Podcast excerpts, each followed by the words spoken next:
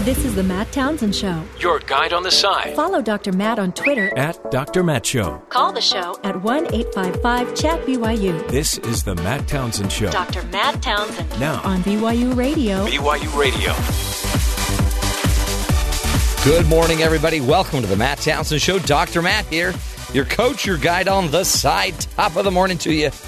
Man, crazy, crazy Monday morning. The news is now trickling in about uh, the shooting in Orlando, and um, more and more information coming out. fifty dead, fifty-plus people, fifty-three or so uh, injured. Ah, tragedy, and uh, more and more information about the shooter as well. So uh, I'm sure we'll be talking about that this morning. Also, got a lot, uh, a lot to cover. Joe Cannon will be talking to us. He's our Washington insider. We'll be getting uh, you know, an up-close look at what's going on in the campaign, and also see how uh, the candidates are responding to the news out of Orlando. That plus uh, just we're going to learn a lot about uh, your kids, and, you know, making helping your kids build a mind. Now, it's going to sound a little strange, but everybody has an identity. You have a view. You have an idea of who you are. Seven essential skills later in the show um, that every child needs to learn. We'll get to that. And at uh, hour number three of the program, a U F C fighter talks about his addiction recovery story, and um, interesting stuff. Court McKee will be with us. Got a lot to cover, uh, but first let's get to the headlines with Terry South. Terry, what's going on around the rest of the country? Thanks, Matt. Just before the Orlando nightclub Pulse was ready to close for the night is when authorities say Omar Mateen emerged carrying an A R fifteen and spraying the helpless crowd with bullets. Witness said he fired relentlessly twenty rounds, forty, then fifty more. In such tight quarters, the bullets could hardly miss. He shot a, he shot up police. He took hostages. When the gunfire finally stopped, fifty people were dead, dozens critically wounded in the deadliest mass shooting in modern U S history. The F B I apparently first looked into Mateen after he made inflammatory comments to co-workers alleging possible terrorist ties. So they investigated, interviewed him twice, and concluded that there was no substance to back up his declarations. Then in twenty fourteen, the F B I looked into him again because of his potential ties to an American suicide bomber. So they spoke to him twice. I, I heard this morning, possibly three times beforehand. Yeah. He was a security guard. He, background checks involved with that job, and he was able to uh, to, to get the weapons. Right. Even though he had been interviewed several times, by but he didn't, he what didn't hit any of those watch lists that we talk mm. about. So, a crowdfunding campaign raised more than one million dollars Sunday to support the victims of the worst mass shooting in U S history. In just thirteen hours, a campaign on GoFundMe had raised one point one million dollars to go towards the victims and families of the victims killed in the Orlando shootings. Uh, police in Santa Monica, California, an area of Los Angeles, said they stopped a man who was reportedly headed for the L A Pride festivals in West Hollywood in a vehicle loaded with assault rifles, ammunition, and possible explosives. Santa Monica police chief identified the man as James Howell of Indiana. He is said to have told police that he wanted to would do harm, or he wanted to harm the Gay Pride event. When he was arrested, he was apprehended after neighbors called the police because Howell was knocking on doors and loitering in the area. Wow. Looking suspicious, so yeah. they called. And uh, today, Donald Trump faces, as it says here, high, a high stakes today and possibly political peril with a much-touted speech criticizing Hillary Clinton's candidacy that will also serve as his first public address since Sunday's deadly terrorist attack. In or terror attack in Orlando. Mister Trump's message isn't entirely about being tough. It's about being smart, vigilant, and talking about the difficult subjects in order to produce common sense solutions for all Americans. That's from his campaign. Hmm. Wow. He's talking. I heard him on M S N B C. But what he does, or was he? No, he was on C N N. But he just, he just, uh, what's it called? Filibusters. Mm-hmm. So he'll just start talking and talking and talking and talking. They'll keep out trying to interject and ask other questions, and he'll just keep saying the same thing over and over and over. And then I switch the channel, and Hillary Clinton is sounding aggressive and strong and presidential. I mean, he's got to do more than just say the same thing over and over and mm-hmm. over and over and over again. I mean, I wonder – it worked in the primaries, though. Yes. So I don't so know if he has any you change motivation your game? To change. Yeah. Ah, well, that's the news, huh? Crazy. That's the news. Well, it's sad. It's tragic. Uh, and terrorism either way, right? So whether whether it's uh, ISIS-inspired or not, which they say it is, it's also anti-homosexual, gays. I mean, it's It's just ugly. fifty people dead. That So it's it's L G B T, it's it's Muslim, it's gun rights, it's, it's mass shootings, it's all these different yeah, hot button issues. And it's in issues. the middle of a presidential campaign. Yes. What was the other big event in Orlando? Because this same police chief had an earlier thing last week. This guy is working hard. Was, I'm not sure. There was another something. You, you recognize? Yeah. Uh, oh, yeah. Huh. He's in He's in the press. He's he, the poor guy is – working overtime. He's earning his money. Uh, President Obama has also been making comments about it. Let's get let's get to some of those and find out um, w- what does the sitting president say about what's going on in Orlando. Today, as Americans, we grieve the brutal murder, a horrific massacre of dozens of innocent people. Although it's still early in the investigation, we know enough to say that this was an act of terror and an act of hate. And as Americans, we are united in grief, in outrage, and in resolve to defend our people. Mm. Uh, it's not just an attack on one of us, it's an attack on all of us. So this is a sobering reminder that attacks on any American, regardless of race, ethnicity, religion, or sexual orientation, is an attack on all of us. Today marks the most deadly shooting in American history. The shooter was apparently armed with a handgun and a powerful assault rifle. This massacre is therefore a further reminder of how easy it is for someone to get their hands on a weapon that lets them shoot people in a school or in a house of worship or a movie theater or in a nightclub. And we have to decide if that's the kind of country we want to be. And to actively do nothing is a decision as well. I mean, it's it's it's going to be gun talk now. Yes. Rather quickly. Yeah. And I mean, he, but the guy had legal guns. The guy was a citizen. The guy, I mean, this isn't – he's not a Syrian refugee, right, that came in and – No. He was born here. He uh, – you know, so I mean – and and even though he'd been interviewed two or three times by the F B I, they found nothing. So oh, yeah. there's no reason to block him from having access that every other citizen would have. Yeah, I mean, in fact, here's a clip from the F B I spokesperson about, I mean, about the F B I interviewing this guy. The F B I first became aware of Mateen in twenty thirteen when he made inflammatory comments to coworkers alleging possible terrorist ties. The F B I thoroughly investigated the matter, including interviews of witnesses, physical surveillance, and records checks. In the course of the investigation, Mateen was interviewed twice. Ultimately, we were unable to verify the substance of his comments, and the investigation was closed. In twenty fourteen, Mateen again came to the attention of the F B I because of possible ties to Muammar Abu Salah, an American suicide bomber. The F B I conducted an investigation, including an interview with Mateen. We determined that contact was minimal and did not constitute a substantive relationship or a threat at that time. Hmm. So everyone, well, you know, the F B I, the government's just got to be more, just got to be more on top of this stuff. That's something you'll probably hear. But again, it sounds like they were. They interviewed him twice. I heard, like I was saying, and possibly a third time. time. And there was this. I read an article last night from. It was actually from December talking about it. If you're interviewed by the F B I for some terrorist tie, as they're they're talking about here, is that enough to take away your rights? Technically, you've done nothing. Right, right. You maybe yeah. you said something. Maybe you've put something on Facebook. Should they take away rights, be, even though nothing proves to be yeah. true? It probably depends on who you talk to. Yeah, Donald will be for sure. Take him away. In fact, that's what he was saying. He was again, and even kind of bragging. Uh, they call it a bragging. What do they call it? A brag text about how. He told you. I mean, I had said that you got to watch out for this. Right? That one of his first announcements was, "I've been saying, yeah. these people, these people," air quotes. Um, it's just a tragedy, and it's going to get crazy when you think about the gun uh, situation. In fact, I want to talk to Joe about that a little bit later. What does, I mean, if the guns and gun control becomes a bigger and bigger issue in this presidential candidate or this presidential election, what happens then? No. Does that drive more and more people to vote?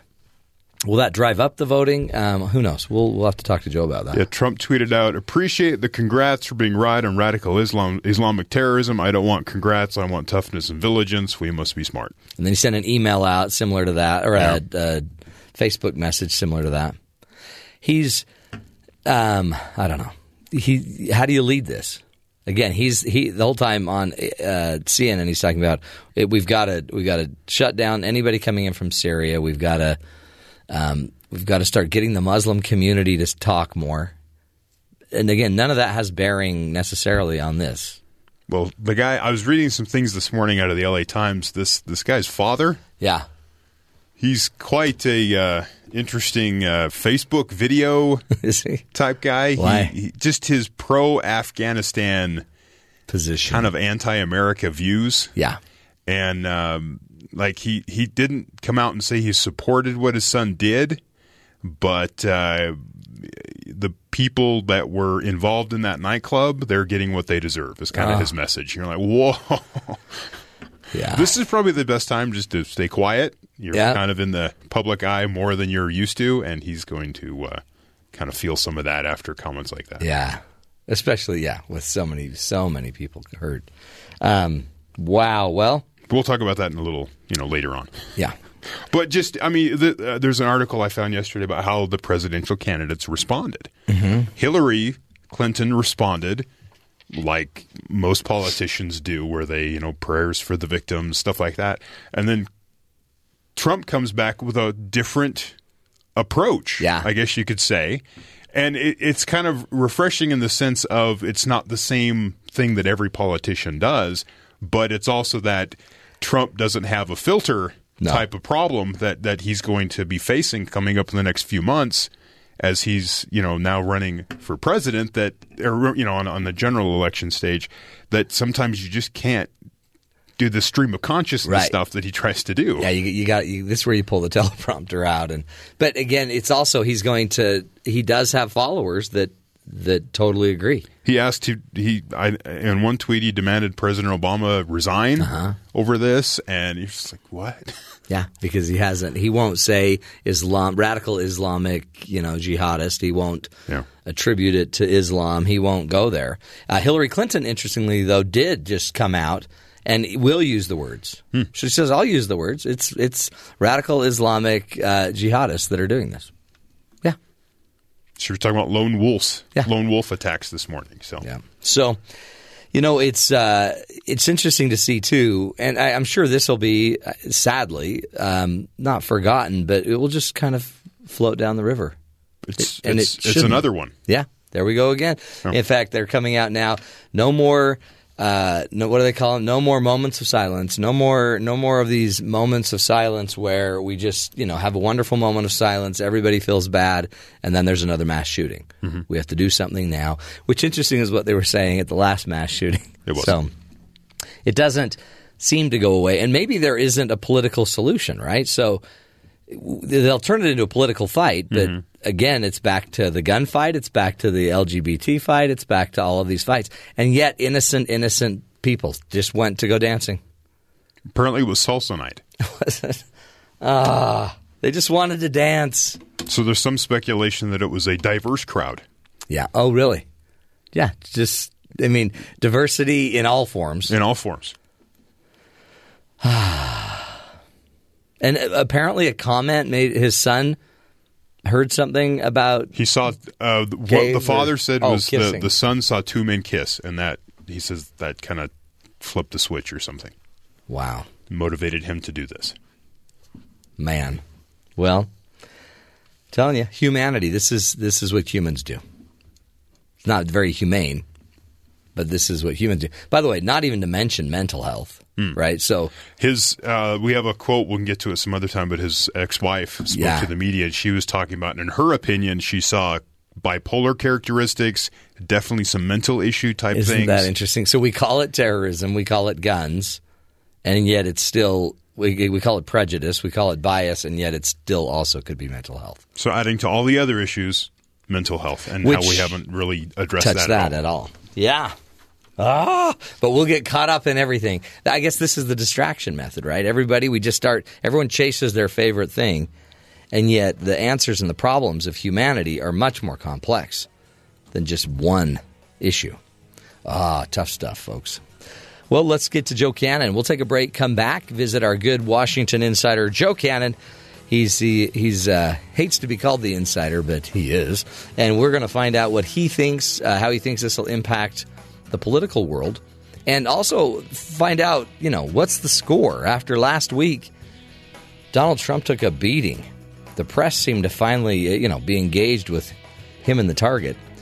Let's see if it's impacting. Stick with us. This is the Matt Townsend Show, helping you live longer, love stronger, and make it through some of these harder news days. Stick with us. We'll be right back.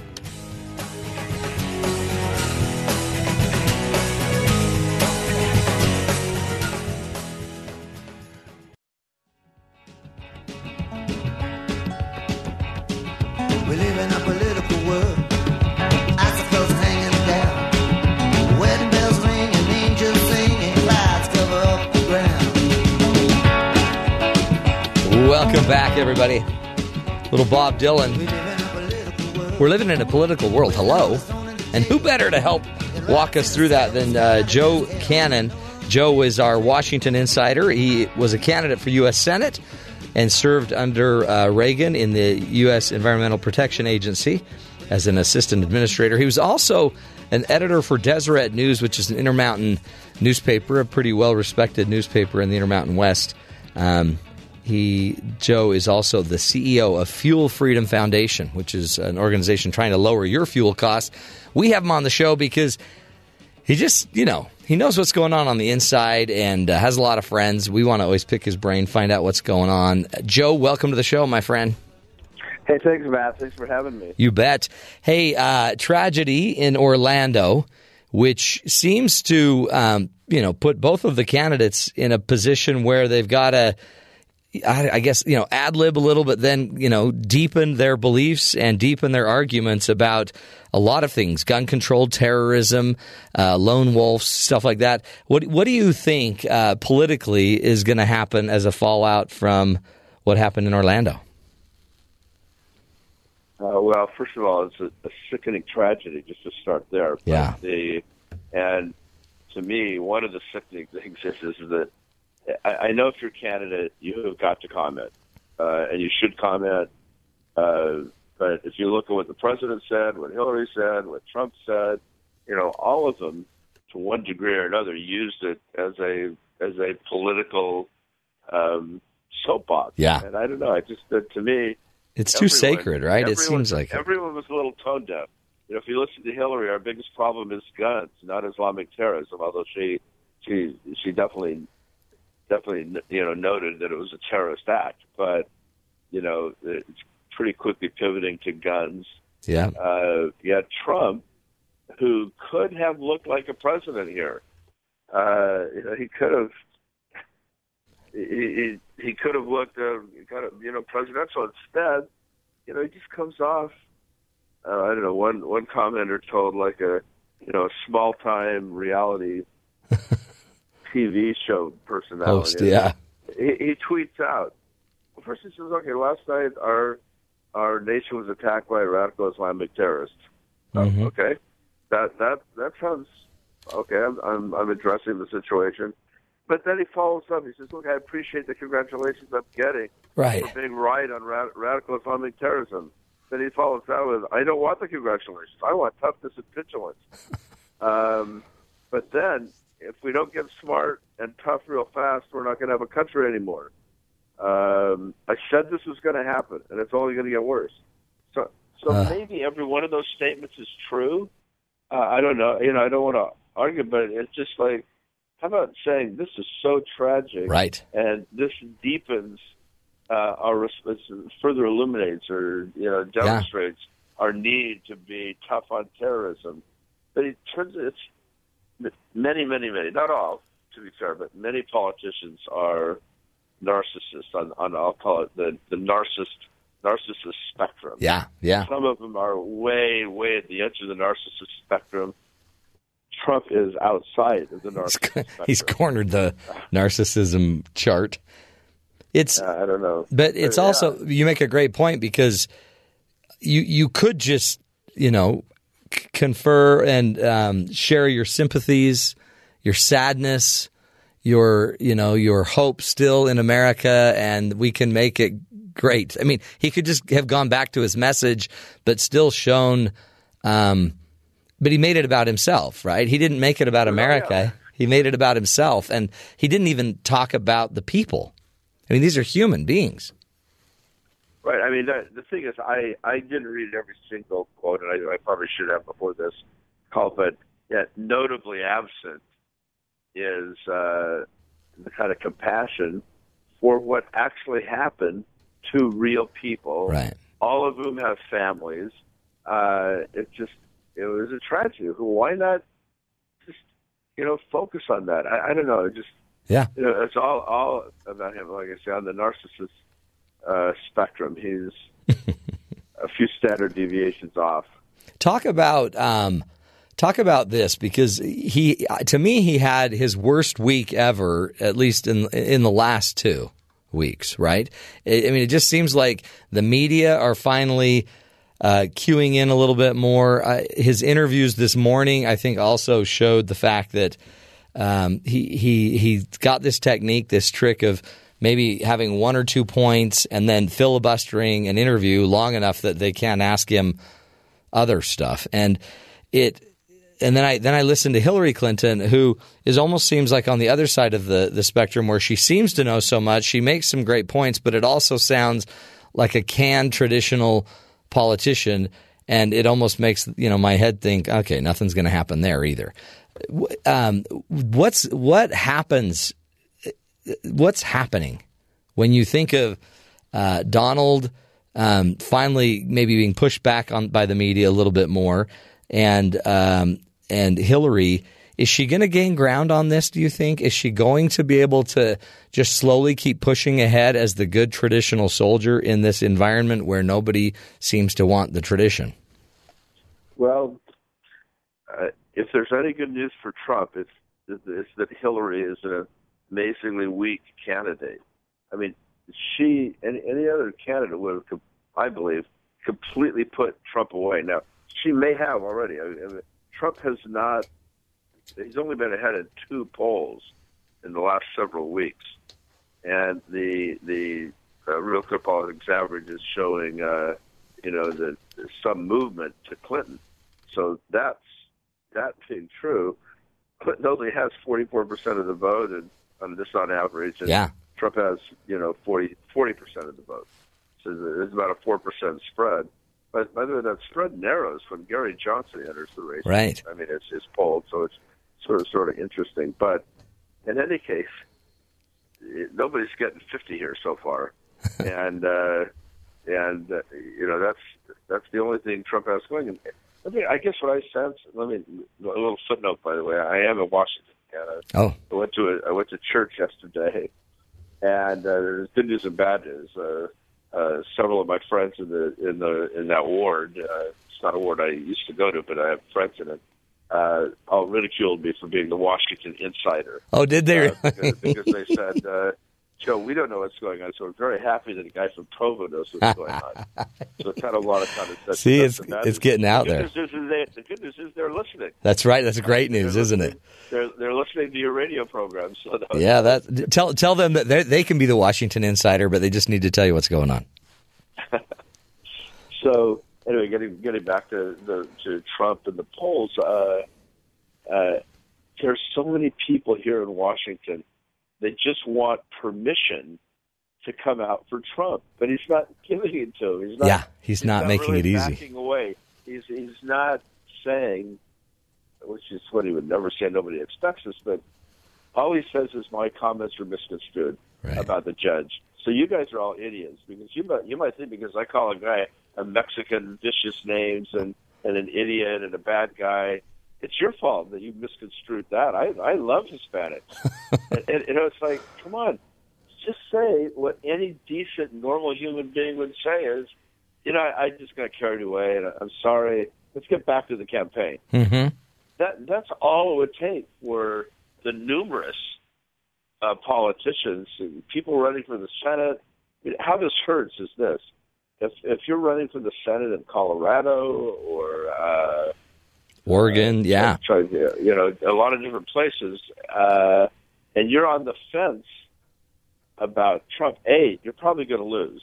Yeah. Uh, and so the, the Senate has a very high chance in my, my mind of, of going Democrat. But uh, he, all he all you all you want is for him to not be so embarrassing to you. That, that should be a fairly easy bar. Nope. But but it, but it's not. It's just making it hard for candidates in states that he needs to win to to step up. It's, and you make a great point that people, they just want to like it. I mean, they like him. They want they want to be able to like him. But it, is it? It really seems like it's just it's just him, right? It's he's he's not the guy that will just be able to show discipline on a point and turn. I mean, he is a guy that can obfuscate and can hide and can, but he's just not one that's going to not chase the rabbit down the hole. Well, he. Uh... By the way, I just want to be clear. I don't think anyone's wanting permission to like him. I think they're just wanting permission to be able to say he's not such a bad guy. Yeah, he's he's he's okay. Let's, let's look at my campaign. Yeah. Now, yeah, I'm ready for the Senate. You know, I don't want to be distracted by yeah. by Trump, but he can't even he can't even give him that bone. They're just looking for a bone. Uh, uh, you know, can he get and, the money? I mean, because isn't that doesn't that then equate to money? And I, I read last week that the Koch brothers, uh, you know, they're not going to go near him. Is he? He says he doesn't need as much money because he can get so much free press, which I don't. I think that was real in the primaries. But is he going to? Is he going to get as much free press as he did in the primaries? And um, is he going to be able to raise money anyway? Yeah. Um. Well, the money thing cuts a couple of ways that are that are, that are pretty interesting. Uh, I don't think you need as much money to run a campaign as a lot of people do, because you look at the, the staff structure yeah. uh, of, of most big candidates, and in general, and Hillary in particular, way overstaffed, a lot of staff, a lot of money being spent because it's a security blanket. Well, okay, we're going to take that ninth poll in Virginia because that's really important. So there's there's very little check on spending. And so I think he's actually kind of salutary in that respect. That's on the one hand. Uh, on the famous other hand, however, to win elections, there is a lot to be said for a ground game and, and turning people out. And, and in, in states where that mattered, uh, Cruz and the other candidates did pretty well. Right. And, uh, you know, where it took some human resources to, to produce success. And, wow, he, he's, he's, it seems like he's ignoring that. So I think he's right to to one extent. You don't need as much money, but you do need to be willing to commit the necessary resources on voter turnout, on things like poll watching, you know, uh, uh, trying to avoid the, the corruption that very often happens in big cities yeah. uh, when, it, when it comes to, uh, you know, dead people voting and, you know, more people voting in a district that live there. I mean, there there are, there are a lot of there are a lot of things where you do need people. Yeah. So well, I don't know how that's going to come out. Yeah. Let's uh, let's take a break, Joe. We're speaking with Joe Cannon, our Provo, Washington insider, and uh, he he is a man in the know, though, and uh, we are picking his brain about all things political. Take we'll take a break. We'll be right back. Stick with us.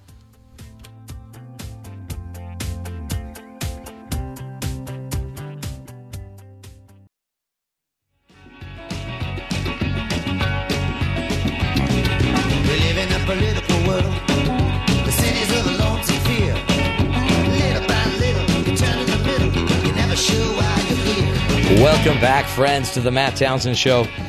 Well, it's uh, it's it's only June, folks. We've got till November for this wonderful party we called Democracy. And on the phone with us, Joe Cannon, our Provo slash Washington insider, as attributed to some of our listeners back in the D C area. Uh, Joe, welcome back to the show, my friend. Joe, are you there? He's just enjoying yeah, this. I'm here. No, no, no, no, you're good. You were enjoying this, the song, weren't you, Joe? Well, I, I put you on mute. Yeah. I'm sorry. No, you're good. Hey, Joe, um, talk about um, th- there's there's been a lot of push uh, last week, and, and it kind of it, it demonstrated that there's a schism, it seems like, between um, the G O P, you know, kind of national party and their nominee, where last week was one of the first times people were saying, you know, shape up, kind of. We, we're not going to just keep blindly following um, and, and and calling Donald out on some of his behavior. And it seems like since then he's he's been paying a little more attention, uh, doing a lot more um, with teleprompters, which I guess is symbolic. Um, what do you think? Can Donald um, – I mean, many people are even questioning if he's even really trying to win based on some of this stuff. Is what what really could the G O P do to its nominee or its, you know, potential nominee? Well, I think two things are at play here. One is, uh, as kind of we touched on uh, in the last segment, there are a lot of people out there who just simply don't like Trump, but they still don't like Hillary, and they would like the Republicans to win. They would like permission to at least support Trump. Uh, you know, whether they fall out of their short form, that's a different thing, but at least uh, they want some permission. So they're telling him, look, this isn't all about one person. No presidential race and no presidential the presidency is all about one person. Right. And there are a lot of people involved in this, and you need us. You need us electorally in the beginning. And then the second thing I think that's coming into play as well, now, notwithstanding, as we, we've said this many times, Trump's sort of limited awareness of the Constitution of the United States, there are three branches of government. And one of those branches of government is saying, you know what, you you need to play ball with us, uh, or you're not going to get the things that you want. So I think, I think what you hear from the senators in general and from Paul Ryan in particular is, hey, pal, uh, You're you're going to need us. Yeah, we need you to win. To win, um, but yeah, you have to show us that we're, we're all on the same team. Mm. You just can't take you can't take it for granted. You know, as I say, on the narcissism scale, lots of politicians are are have have a lot of that. They they want to be needed and loved, but in reality, they do need they are needed uh, both uh, to accomplish uh, the, to win the election and to uh, implement any kind of agenda. And it's, I mean, it seems like, too, you need so you, you need Congress, A, you'd love to keep the Senate, which is in play, um, but it also seems like you need the bigger party in general just to be able to get some of the minutia done, like you were saying, like the polling locations covered and, and watched over and kind of the door-to-door get-out-the-vote stuff. Um, right. I mean, you it really is a it's a it's a major enterprise, and yet Donald still seems to be running the G O or his version of it, just you know, out of his little offices. Well, again, to be fair, to give him his due, uh, he did win the primary going away without uh, uh, following almost any of the traditional rules mm-hmm. of, of doing that. So. In his mind, uh, that that's all happened. The the bad news for him, or just the, the fact is, is that winning a general election is going to take way far, far, far more people than who voted for him, and far different kinds of people who voted for him. But I think so a really important point to make, by the way, is at least at this stage in the polling, he's not doing as well among white males as Mitt Romney did. Was oh, doing wow. At this stage of the room. So he's doing a little better, but only a little better than Romney among white male voters who don't have a college education. But he's getting killed among white male voters who do have a college education. And, uh, and, and, and uh, you know, for, for him to be successful, he has to at least have that, and then he has to make some inroads into uh, uh, minority voters. What Bringing up Trump and speaking of Trump, what uh, Trump or, Rom, or sorry, Romney, Romney had his big meeting here in Utah up at uh, the Stein Erickson Lodge. And it seems like kind of as part of the Never Trump movement, Romney came out and basically, you know, equated Trumpism to trickle down racism, uh, which and then ironically, we have this the shooting in um, in Orlando. Uh, so what's Romney doing? Is he just clearing his conscience? Is he just saying what needs to be said? And is he, and why is he uh, doing it with some of the big thinkers of the conservative party? Well, it's a kind of a. It's no secret that that lots and lots of people didn't like Trump and didn't want him to win and didn't want him to get the nomination. And a lot of those people are pretty smart people, and some of them are pretty rich people. And he had a, a collection of many of the above uh, in, in Mitt's event last week. So that uh, you had a, a kind of a natural coming together of people who are kvetching about uh, the, the problem of Donald Trump. I, I think the way it resolved itself is, and, and the way this is resolving itself for a lot of people who feel their consciences are at stake here, and that is, okay, I'm not going to vote for Trump. I am hashtag Never Trump. I, I don't like him. I don't want him. But I don't like Hillary either. And so, in, like, in the case of, in which case, I'm not going to campaign. I'm not going to campaign for him. Hmm. Uh, but basically, I'm sitting this out. And a lot of, uh, I think you're finding a, a lot of people now. Those those people, in terms of votes, don't matter very much. But in terms of uh, of how they affect lots of voters, that, that they they have an important uh, effect. And in some cases, they have a big effect by not giving money, not being willing to give money and, and finance this big operation. Right. It's um, in fact, they kept bringing up, and people keep bringing up Gary Johnson. Uh, you talked about the fact that when, when it's a three-way race, the race is even closer. Um, and so is is Gary Johnson and uh, his new running mate. I can't remember his running mate's name, but um, Mitt Romney was talking Bill, about Bill Weld. Bill yeah. Weld. Who used to be the uh, governor of uh, Massachusetts. There you go. Oh, that's right. And so M- Mitt's pretty close with him, and he said if it, if Weld was at the top of the ticket, he'd go with Weld in a second. Yeah, I don't think you're going to see much about Weld's name, whatever that's worth, because, I mean, you're not going to hear much about even the third-party candidate's name. Yeah. But it is, it is interesting when, when he runs, uh, he hurts both of them quite a bit, but in the net, uh, it hurts Clinton a little bit more than uh, than Trump. That's interesting, isn't it? I mean, it really is. It's uh, yeah, it's just a it's a beauty contest, you know, with the the bottom of the barrel. Um, talk about what you uh, kind of what you see going forward with uh, Secretary Clinton. She. She's it, they it seemed like a very concerted, kind of unified, organized attack last week where there were, you know, supporters of Clinton on the news every single day with a new angle attack on on Donald. She's organized. She's and energized. What do you think? Well, Hillary Clinton and Bill Clinton, for that matter, I mean, no, very few people are more masters at dealing with the press than they are. They do have a team in place. They have a clear uh, a message machine.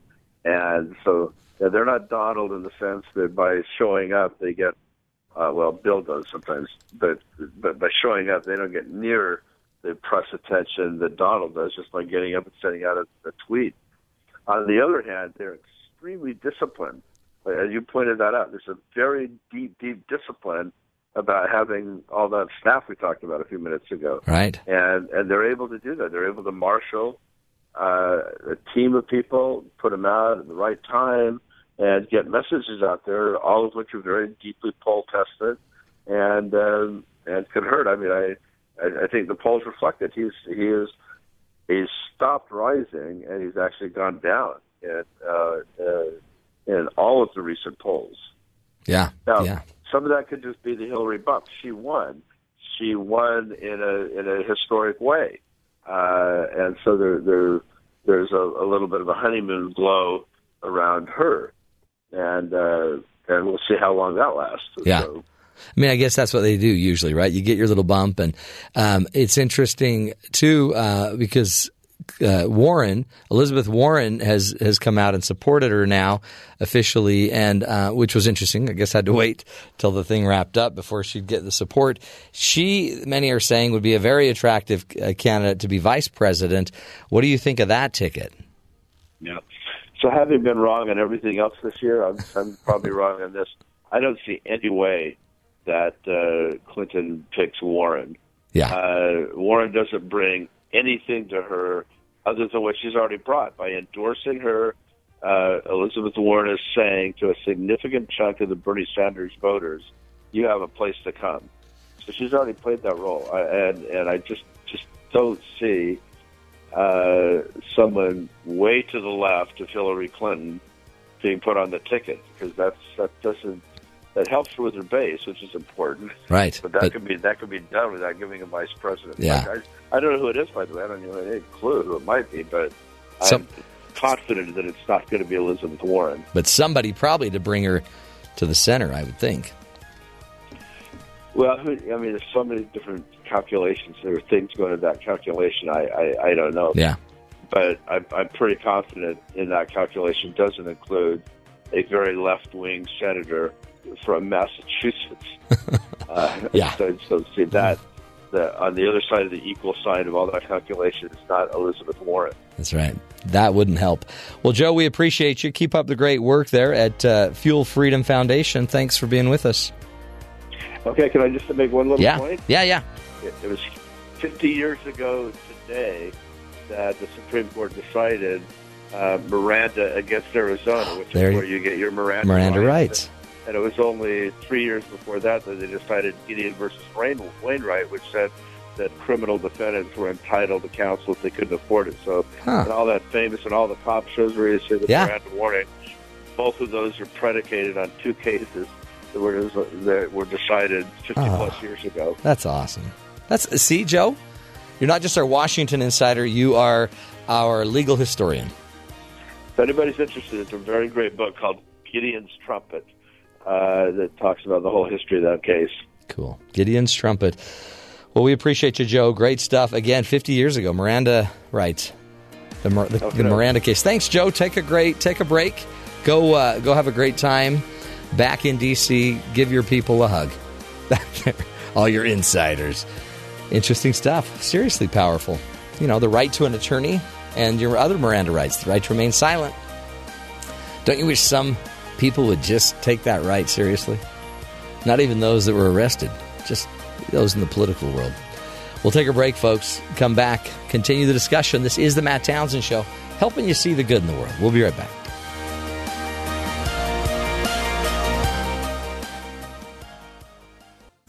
Because life doesn't come with a handbook, you need a coach. Here's Doctor Matt and his coaching corner. Play ball! Welcome back, everybody, to the Matt Townsend Show. You know, with this news coming out of uh, of Orlando, and also with just the political race the way it is, life seems kind of stressful, doesn't it? Now, it's summer, so sometimes that relieves some of the stress. Maybe you'll be taking a vacation. But I wanted to give you some, some ideas, some tools to de-stress your life a little bit. And I got uh, some of these from Fortune magazine, fifteen Things to Do When You're Feeling Stressed. Uh, a great article that was out on June eighth, and, you know, we we need it. We need to find a way to de-stress if we can. Uh, but one of the ways, the fastest ways that, you know, you may not be thinking about is to increase, to decrease stress, you need to increase your endorphin production. And one of the quickest and surest ways to to do, uh, to do that is, you know, just get to the gym. Take a walk. Uh, anything that releases endorphins, because uh, with endorphin releases, there's the the that good feeling, that positive feeling in your body. So anything, take a walk today, and and maybe just because the news is tense and you got a lot of people that'll be talking about it, maybe at work, take a break, get out. Don't just sit around the water cooler and and keep talking about it. Instead, get up, go for a walk. Even if you just walk around your building, or um, just walk around your wherever you are at home. So positive tool, just get some exercise in you. Just simple stuff. Not you don't have to sweat it out, but something simple. Also, um, maybe a good day today too to watch what you're eating. Uh, if you want to decrease your stress, obviously you might want to watch and, and minimize your um, – your caffeine intake, but also watching out for the food you eat. And we've talked about it with uh, our great Ron Hager. He's telling us all the time, eat whole foods, don't drink your don't drink your sugars. Um, create a, a create a space for yourself. Uh, one thing I've done recently at my own house, I'm writing a, a new book, and I just try to get away. I go to my office, sit down there, and just escape and find a space where I can meditate. Um, I'm getting a little bit better at that. I also have to learn to say no. That's something I'm not great at. We've had on the show just recently some tools on how to say no. So you just go look back in our archives on iTunes or on TuneIn, and you can see a, a complete interview or two within the last two weeks about learning to say no. Also, um, make a list of your goals, and when you accomplish a goal or even a part of a goal that you're trying to work on, check it off. That also creates a little endorphin, a little dopamine push for you as well. Um, another way to de-stress would be get lost in a great book. When was the last time you read a book, especially a great book? Um, possibly another opportunity for you is to talk to other people. And uh, they're calling them mastermind groups, but now more and more people have these groups where they can go share their ideas of what they're doing in their business. It's kind of people that are in similar fields as you. If you're a leader, they might be leaders. Um, if you're a manager, you might have management groups you can go talk to. But get out and talk to other people. I also suggest you leave the office. Get out of the office. Get out of your space. Try to get more sleep. Serve someone. All tools to help you uh, take your life back and hopefully de-stress. So what we're trying to do on the show, help you live longer and get through these tougher days where the news isn't so pretty. Um, but remember, too, the world is good. The world is good. We'll take a break, come back, more information and ideas right here on The Matt Townsend Show.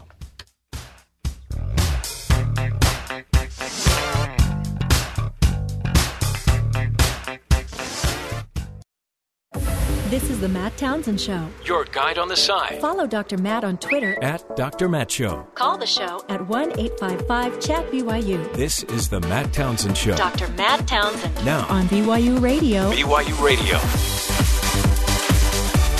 Welcome back, everybody, to The Matt Townsend Show. This is the show where we give you the tools, the information you need to live a healthier, happier life. And uh, today it's obviously... It's harder. It's much harder when you think about uh, the mass shootings, um, the mass shooting in uh, in Orlando. fifty dead and fifty or more injured at a at a, a gay dance hall. It's just tragedy. And we'll be talking, I'm sure, about that. Uh, it'll also be in the news and the headlines as well. Today also, we are going to be getting into uh, how to parent your kids. Like, your kids, th- their kids are going to be kids, right? But they are growing their own mind. And this mind is something, it's a terrible thing to waste. I think that was a drug ad. It was a P S A. Yeah.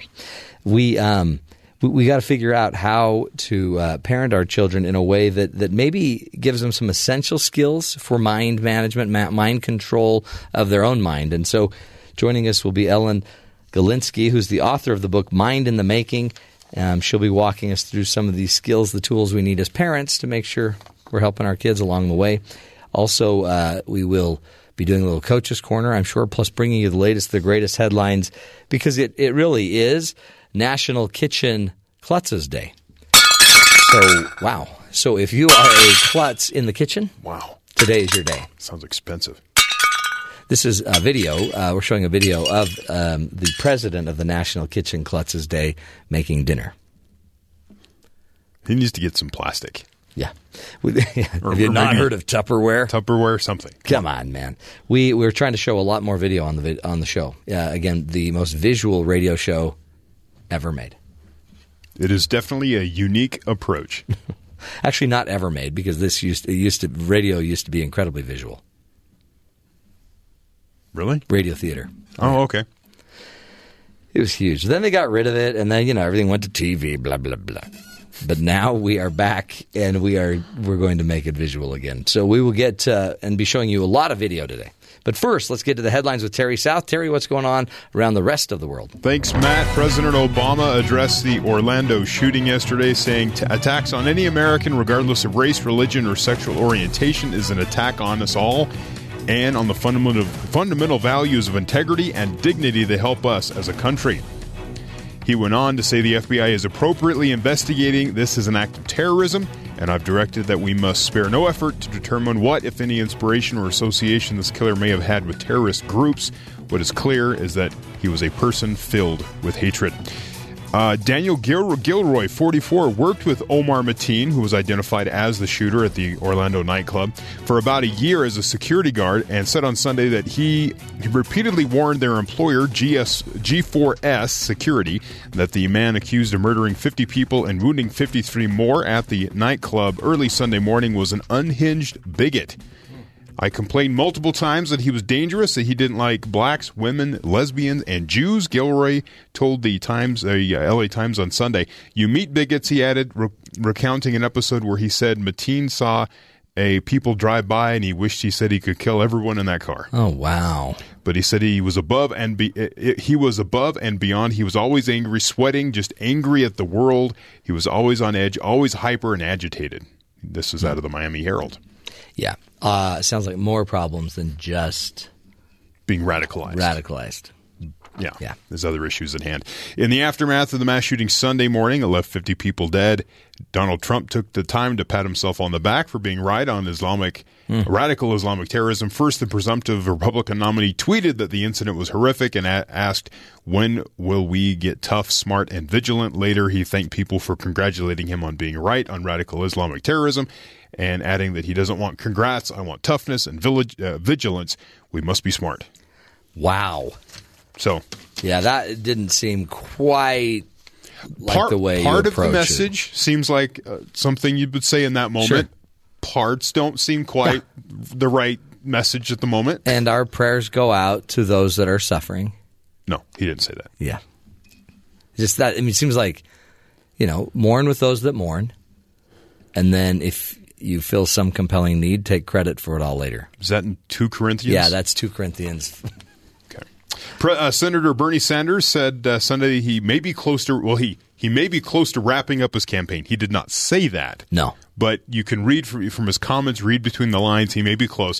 When asked on Meet the Press Sunday, Sanders says, I will be meeting with Secretary Clinton on Tuesday evening, I believe, and we'll be chatting about her campaign. Sanders says that he's, his primary goal remains doing everything he can to make sure that Donald Trump is not elected president of the United States, but Sanders was quite ready wasn't quite ready to throw in his full support behind Clinton. He wants to know the details of her platform and make sure issues that he finds important will be included. Huh.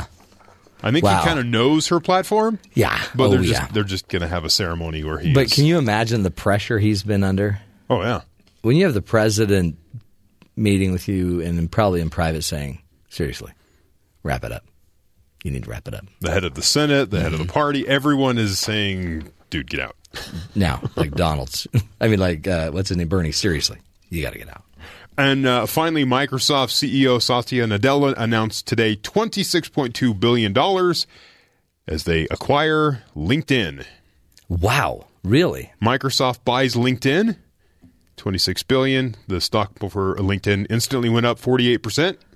They bought it for twenty-six billion dollars? Yeah. The LinkedIn? Pur- the purchase gives Microsoft a strong foothold in the world of social networking without having to build a social network from scratch at this late in the game, as yeah. it says here. But it was, LinkedIn was valued at twenty-six billion dollars? Yes. That's crazy. Yes.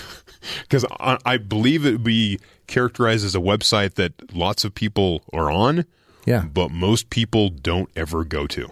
Right. Because or you go to it when one, you need you know, a job. Once a week, though, maybe. I mean, maybe. like, I have a lot of people on it, but once a week, maybe. I turned off all the notifications because you'd get notified every time someone would say, I endorse you in negotiating or whatever. Yeah. yeah. Thanks, for by the way, for nego- for endorsing me in pottery. Yeah. Yeah. That was neat. That's, and jazz I, dance.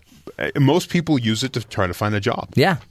You try to make yourself public. Get out there. You get a job and you're like, okay, I'm done. And then you're done. And that's, I think, the general use of LinkedIn. There's a lot of people who use it to uh, share ideas and yeah. try to, to continue to grow as a in, as a professional. But most people, I think, just sort of it seems like toss it aside. Wow. But twenty-six billion dollars. Maybe that's where, you know, people are thinking that this whole thing's over. Um, it's overblown. Like these are all overinflated.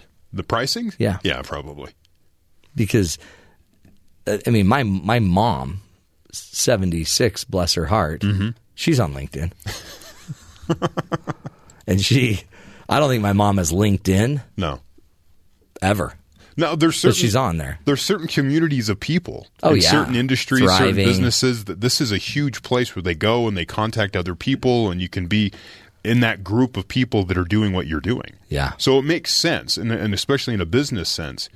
But uh, I'm not sure twenty-six billion dollars, but I don't know. Did you I'm, see? There, this is crazy. There's this Forbes article about a woman who had four point five billion dollars of wealth, and it just evaporated into nothing. Huh. Um. Theranos was the name of the company's C E O. Oh, yeah. Elizabeth Holmes was once a darling of the star- startup world, but no more. Elizabeth Holmes had a rough year.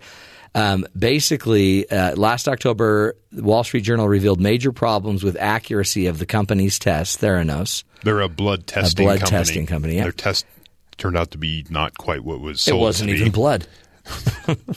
apparently, Wal- apparently, Walgreens had a huge piece of this company. Ah. Either they had the products in their stores or what, but they finally backed away from it. In the report, the magazine's June twenty-first report, Forbes re- reassessed Holmes's net worth from previously pegged at four point five billion dollars and lowered it down to zero. Yeah. Our estimate wealth is based entirely on her fifty percent stake in Theranos, the blood testing company she founded in two thousand three. And uh, it, it it's it went it was worth nine billion dollars in twenty fourteen, and uh, it's bingo gone. gone. Yeah. Well, when you don't have a product, yeah, that's interesting. But we had uh, a guy on a couple weeks ago talking about this sort of startup culture and investing money. We had the woman on last week about finance versus business, mm-hmm. and it's it's that kind of thing where all this money is being invested in something that may not even actually exist, and that actually happened here, yeah. where this woman was able to get all this finance, all this funding, get all the funding, and then when it came to actually putting the product to market, it's like, oh yeah, wait a second, yeah. let's test this, and it doesn't work. Did you hear about? There's a lot of times, and it's not even just in business that you think something's going to go a certain way. Mm. And then it all changes on you. Yes. So um, it, it happened to a Saudi Arabian man uh, whose bride spent the entire wedding night mm. texting. Wow, that's disappointing. Right. So she's they got married. He divorced her as fast as he could, but they got married. And um, she spent the entire night texting, you know, instead of, hey, yeah. it's our wedding night. You've got mail. Uh, dear that was, that was honey, funny. Is there any way you could maybe put your phone away? He's texting her. mm. No, I'm really busy talking to my friends. The couple apparently was sitting in their hotel room following their ceremony when the bride got busy with her phone, responding to congratulatory messages from her friends rather than paying attention to her new husband. Um, according to the Saudi media reports, the groom tried to get closer with her.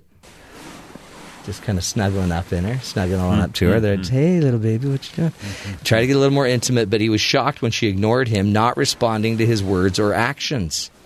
When he asked her if her friends were more important than he was, the bride answered that they were. Wow. You are you mean, you'd think there'd be not as important as a way to rephrase that. Yeah. yes, uh, I agree. Her, her response, by the way, infuriate, infuriated, infuriated her husband, who walked out, and he ended the union right after that. Hmm. Well, maybe she had about twenty texts to respond to, and she hadn't even got the mm-hmm. Snapchat that night, so yeah. maybe she had a point. Maybe she was busy. He tried everything, like the fake yawn. All those people Facebooked her. She's got to respond. She'll be a jerk. That would be interesting. But, I mean, I mean, it seems like you just you, gotta, you have your honeymoon. Yeah. No one's expecting you to respond midnight on the night of your honeymoon. Maybe they are. What kind of friends are those? Friends that don't know boundaries. I guess the same friends that decorated your car and ruined your paint job. Those friends. I had people put Oreos. Did they? Well, actually, what I did is I had a truck. Uh-huh. So I actually gave that to my dad. He loaded all the wedding gifts into the back of the truck so they could take that away. Ah, that was smart. And then we drove my wife's car, so everyone decorated that car, and that took like three weeks to get all the glitter out of. Interesting. And I did that on purpose because I didn't want my truck messed up. Her car, yeah, whatever. I faked everyone else out, and I don't think they decorated my car. Well, was it because you tricked them out or because... You didn't have a car. Yeah. Yeah, I didn't have a car. Mm, there you go.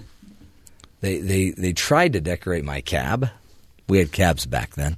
cabs. Not Ubers. Yeah. Yeah, they so tried what, to decorate it. As a relationship coach, yeah. what would your professional advice be for this couple?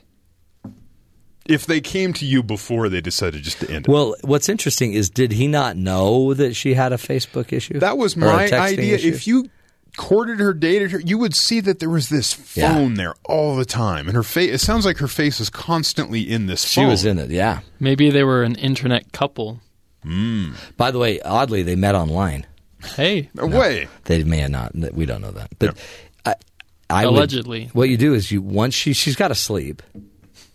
Right. And when she sleeps... Then take it away? You you take the battery out of the phone if it's one of those. Mm. And if it's not, you you take her cord. You steal her charging cable. All right. Just steal it. You break it. Is it not unhealthy to, like, resort to theft in a relationship? No, nah, it's perfectly fine.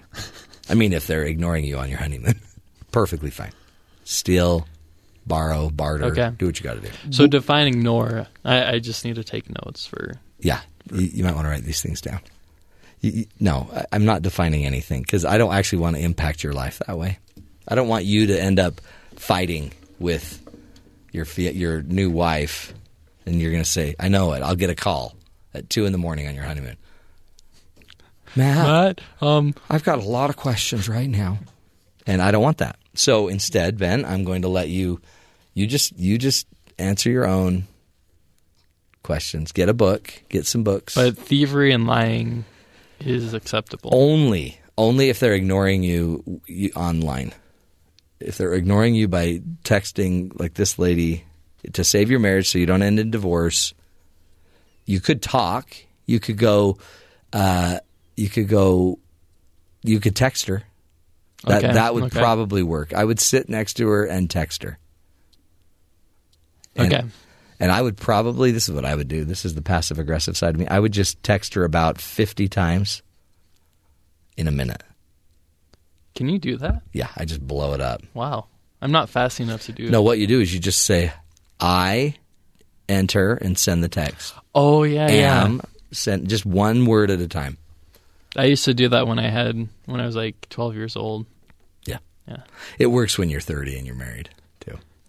Okay. It also works, by the way, when you're waiting for your son who's inside a party and he told you to come get him because it was time to go home and he's not coming out. Then okay. you, just, you just blow up his phone like that. That's super So fun. In twenty years, I'll, yeah. I'll keep that in mind. Yeah, that'd be great. Write that down. Uh, poor guy. Anyway, what do you do? We're going to take a break. When we come back, we will be getting into this uh, whole idea of helping the mind making of your child. They are. They have little minds in the making, and you, as a parent, have the opportunity to influence those minds. And who better to help us than the person that wrote the book, Ellen Galinsky? She'll be with us in a minute, folks. Stick with us. We're helping you uh, learn how to lead healthier, happier families. This is The Matt Townsend Show.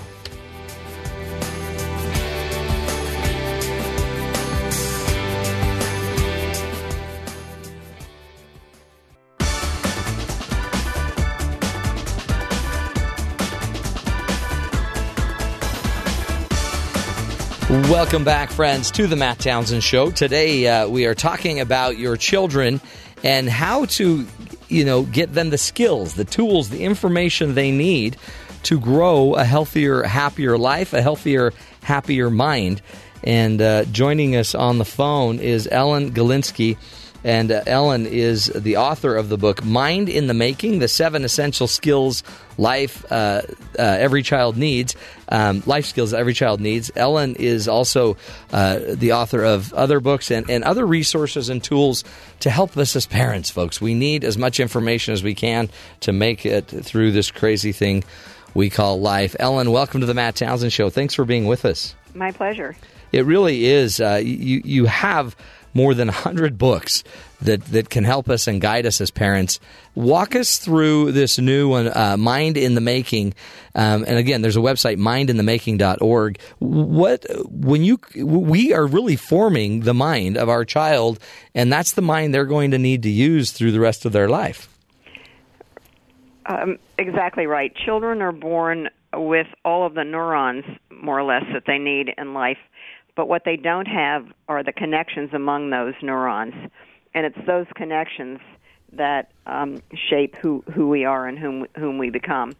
Um, there have has been for a long time nature nurture kind of debate, but it's it's it's irrelevant because um, nature writes on. Um, I mean, nurture writes on the nature that we're born with. So right. Our experiences affect whom we become, and the brain is built uh, from the bottom up. So the very early experiences are powerful, but it's never too late. Thank heavens, huh? Yes, thank heavens. And so, really, uh, when, when you when you say uh, the kind of these the, the neurons or the pathways, I mean, we're the, these end up becoming, I guess, what we would call like a habit. It's a pattern, right? Yes, um, it, it absolutely is. The way we see the world, the way we expect other adults or children to act toward us, what we learn about the world, all of that um, has its earliest foundations in the first five years of life. But I'm writing a book on teenagers and executive function skills now, so that's a, also a period of dramatic uh, growth and change. Do, so do, again, cause, cause, I, I cause think kids we're going to learn more about adults and yeah. um, and these skills, so... Again, it's never too late. Right. Because the kids don't have, I mean, developmentally, they're growing through stages. And so you can't expect a certain way of thinking from a five-year-old that you could, a ten-year-old or a twelve, exactly fifteen-year-old, right. Let alone up to a twenty-five-year-old. We've had other researchers on that say this process doesn't, I guess, your brain doesn't even fully mature in this process till twenty-five. Is that accurate? Um, in the twenties, but um, I'm, you know, one of these days I'm going to start looking at adult Uh, brain development, uh, because I think that they're, you know, as as our society ages, we're going to pay a lot more attention to that. What I, I started out on, as, as I do with all, all of my research, on a personal um, quest, an intellectual journey, um, where I wanted to answer the question, um, well, why are so many children turned off to learning? I was doing a study of older kids Um, and looking at how they felt about learning, and, and they were pretty turned off. They saw learning as mainly something that you did to get a job, um, you know, to graduate from your class, to get a job, to be able to earn money so that you wouldn't be a bum on the street. And that intrinsic joy, power, um, connection that we have to learning, because learning is a survival skill in all of us, um, seemed to have dimmed. And And I was, I began to, and studies of school engagement show the same thing, that most kids go to school because it's the law or to see their friends, and, and uh, you know, less than forty percent of them say that they go to school to learn. So we're doing something in our society that turns off, turns off that engagement in learning, and yet I know from the work we do with businesses that engagement is the most powerful predictor of uh, productivity. So what are we doing as a society? That became my question starting in two thousand. I didn't end up, uh, I didn't begin t- by thinking that I would find there that there are these skills that, as you say, begin to emerge in development, and that if these skills are promoted, that we we can um, thrive now, not just not, not just when we're forty, not just when we're sixty, but thrive now um, as well as um, in the future. So that totally turned me around. I hadn't ex- I had expected to make Um, A, a television show where I was sharing some of the best research. And when I began to see the importance of executive function skills, um, then I went, whoa, this is a book, and this is so much more than a book. And so for now, the last sixteen years, I've devoted um, a lot of my time to um, making this research available for free and and online and in many, many different ways. And the executive function skills, as as I get it, I guess, are tend to be in the kind of the, the more evolved brain, the the prefrontal cortex brain, yes. Right? Yeah, they, they tend to take place in the prefrontal brain, but the brain is a network, so it, you know, um, I remember in the ninety-two election how we said it's the economy, stupid. Right. Um, I went to a, con- a neuroscience conference uh, last year in, in the Netherlands. At the end of the conference, someone wrote on the board, it's network, stupid. So it's a network. Um, yeah, it, the brain works um, as a system, not just as one part. So we tend to, uh, you know, here here's an example of the repercussions of that. We tend to separate out social, emotional, and cognitive. development, but that's not actually the way the brain works. You can have the social emotional parts of the brain more involved, but the cognitive is involved right. too. So it's uh, you know some of our assumptions about the brain are are not accurate. Yeah, because it's it's working as a whole, and we break it into its silly pieces, right? Even or its important pieces, but it's still right. yeah. It's but it's the kind of prefrontal cortex, which is the last part of the brain to develop, has been called the orchestra or the air traffic controller of the brain. That pulls together the various parts of our brain, our social, emotional, behavioral, cognitive capacities, so that we can achieve goals. And uh, executive functions, um, although it's kind of an off-putting word, I didn't like it at first. Yeah. Um, I'm used to it now, but in the beginning I thought, oh, maybe I should come up with a different word. Um, but that's what it's called, so I stayed with it. Um, these these are things like Um, being able to uh, be flexible, that is, not just to react to what's happening, but to be able to change in regard to changing situations. It's called cognitive flexibility. Um, their working memory, that is, being able to hold the information that you need in your mind so that you can use it, which is why the best tests tap what children, um, how children use their knowledge, not just whether they can recite it. And then inhibitory control or self-control, which means that we don't go on automatic, but we do what we need to do to achieve a, a goal. So executive functions are always goal-directed, which is why they're so important. It's how we set and keep goals. And then what I did in this, um, in the time between discovering this and, and then writing Mind in the Making was to look at the skills that draw on these three core capacities and um, and then also promote them. So I came up with a list of skills um, through through research, evidence-based skills that that um, that do just that. But they're, they're they're normal things like focus and self-control or perspective taking, being able to understand how someone else thinks and feels. Yeah, um, things like that. In a way, too, as I as I look at it, a lot of it is is um, emotional intelligence. Yes. And the ability to to um, engage others and and foster relationships, but it's it really are they're very basic skills, as you say, um, that I guess allay those other issues. Um, talk about some of them: focus and self-control. Now, are these things that you can teach children Absolutely. At any age, or do you have to mm-hmm. wait till they're to a certain age? No, no, no. You can teach them that they're the precursors of of executive function skills. Um, and um, take take focus and self-control. You you come home, um, you know, after you have a baby, you have a baby who gets fussy and gets out of control. How do you teach that child to calm himself or herself down? When you're, most of us watch what the child does and then build on it. Yeah. So if turning on light switches on and off, um, you know, distracts your child who's, you know, when your child is having a fit, Um, you know, we'll do that. Yeah, yeah, let's go there. In order to help your our child calm down, or if rubbing our child, or singing to our child, or um, or realizing that, that our child is hungry or tired, we're teaching that basic skill of self-control just in in not our calming the baby down, but helping the baby learn to calm himself or herself down.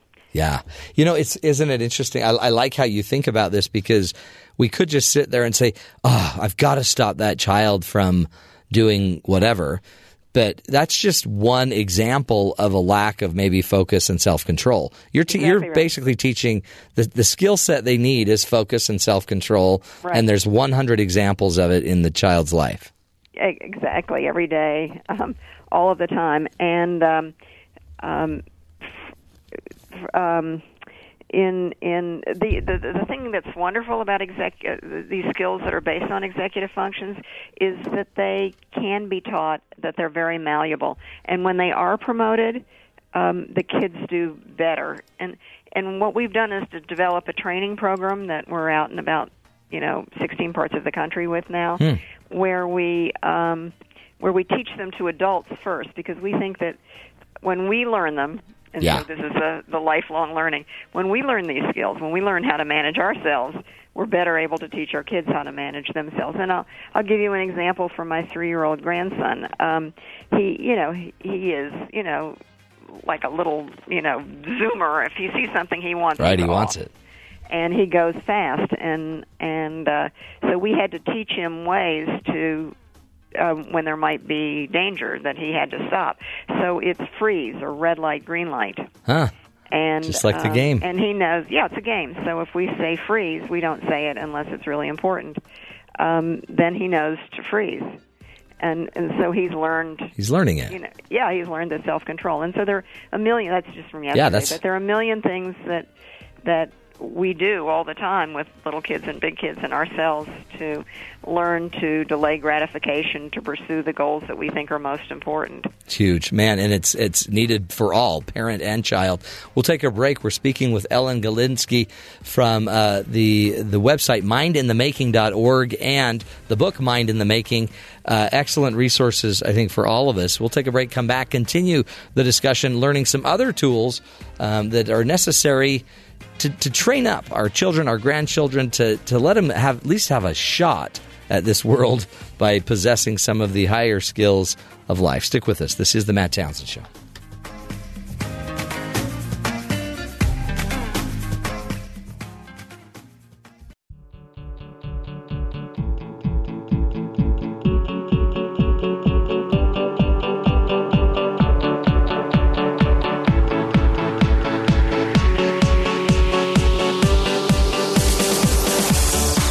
Welcome back, friends, to the Matt Townsend Show. Doctor Matt here, uh, joined on the phone by Ellen Galinsky. She's president and co-founder of Families at Work Institute, which you can find at families and work dot org. She helped establish the uh, field of work and family life during the time when she was at Bank Street College of Education, where she was on faculty for twenty-five years. Her more than one hundred books and reports include the best-selling Mind in the Making, The Seven Essential Life Skills Every Child Needs, which is what we're talking about today. Ellen, thank you again so much for being with us today.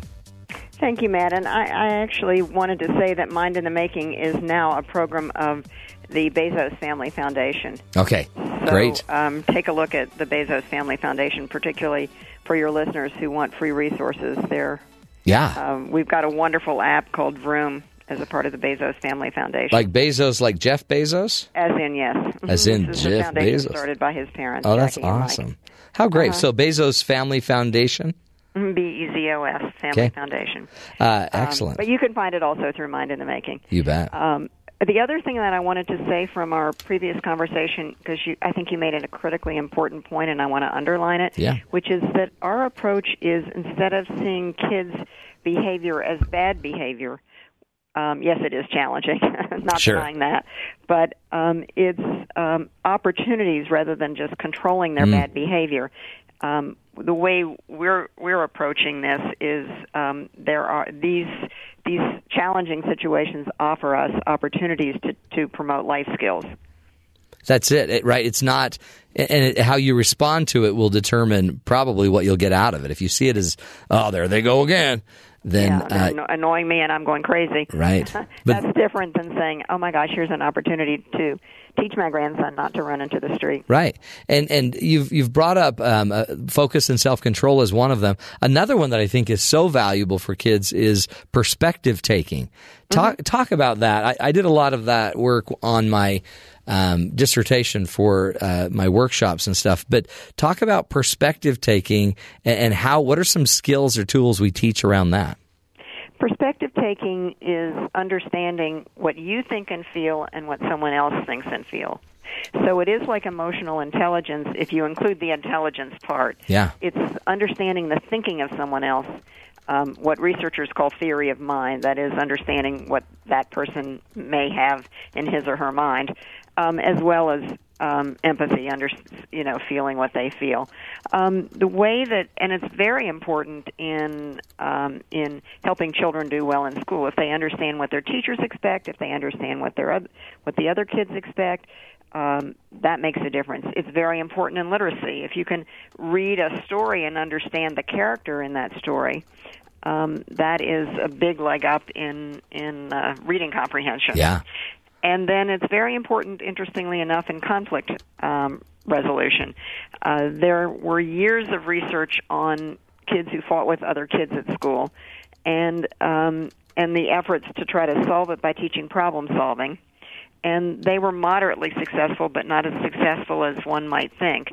Um, and then the researchers, this is led by Larry Aber at N Y U and others, uh, found a missing ingredient, which is what I love about research. It's yeah. interesting, um, which is that the kids most likely to fight with each other were the kids who automatically jumped to conclusions about the other person. They had what the researchers call, in, in typical research language, a hostile attribution bias, which means that they assumed the worst. They assumed that someone else was out to get them. And their life experience may have been that way.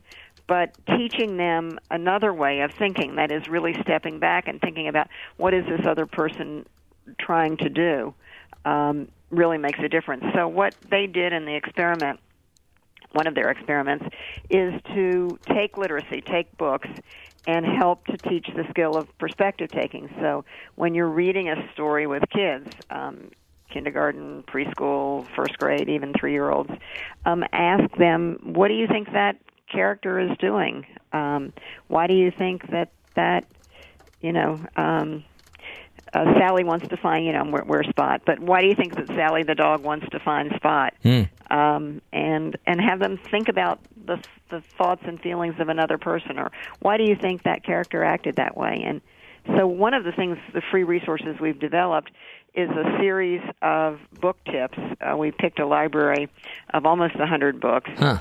And we, um, the, all of which teach these um, seven essential skills. And we uh, have free book tips that you can download, and they've been downloaded close to a half a million times.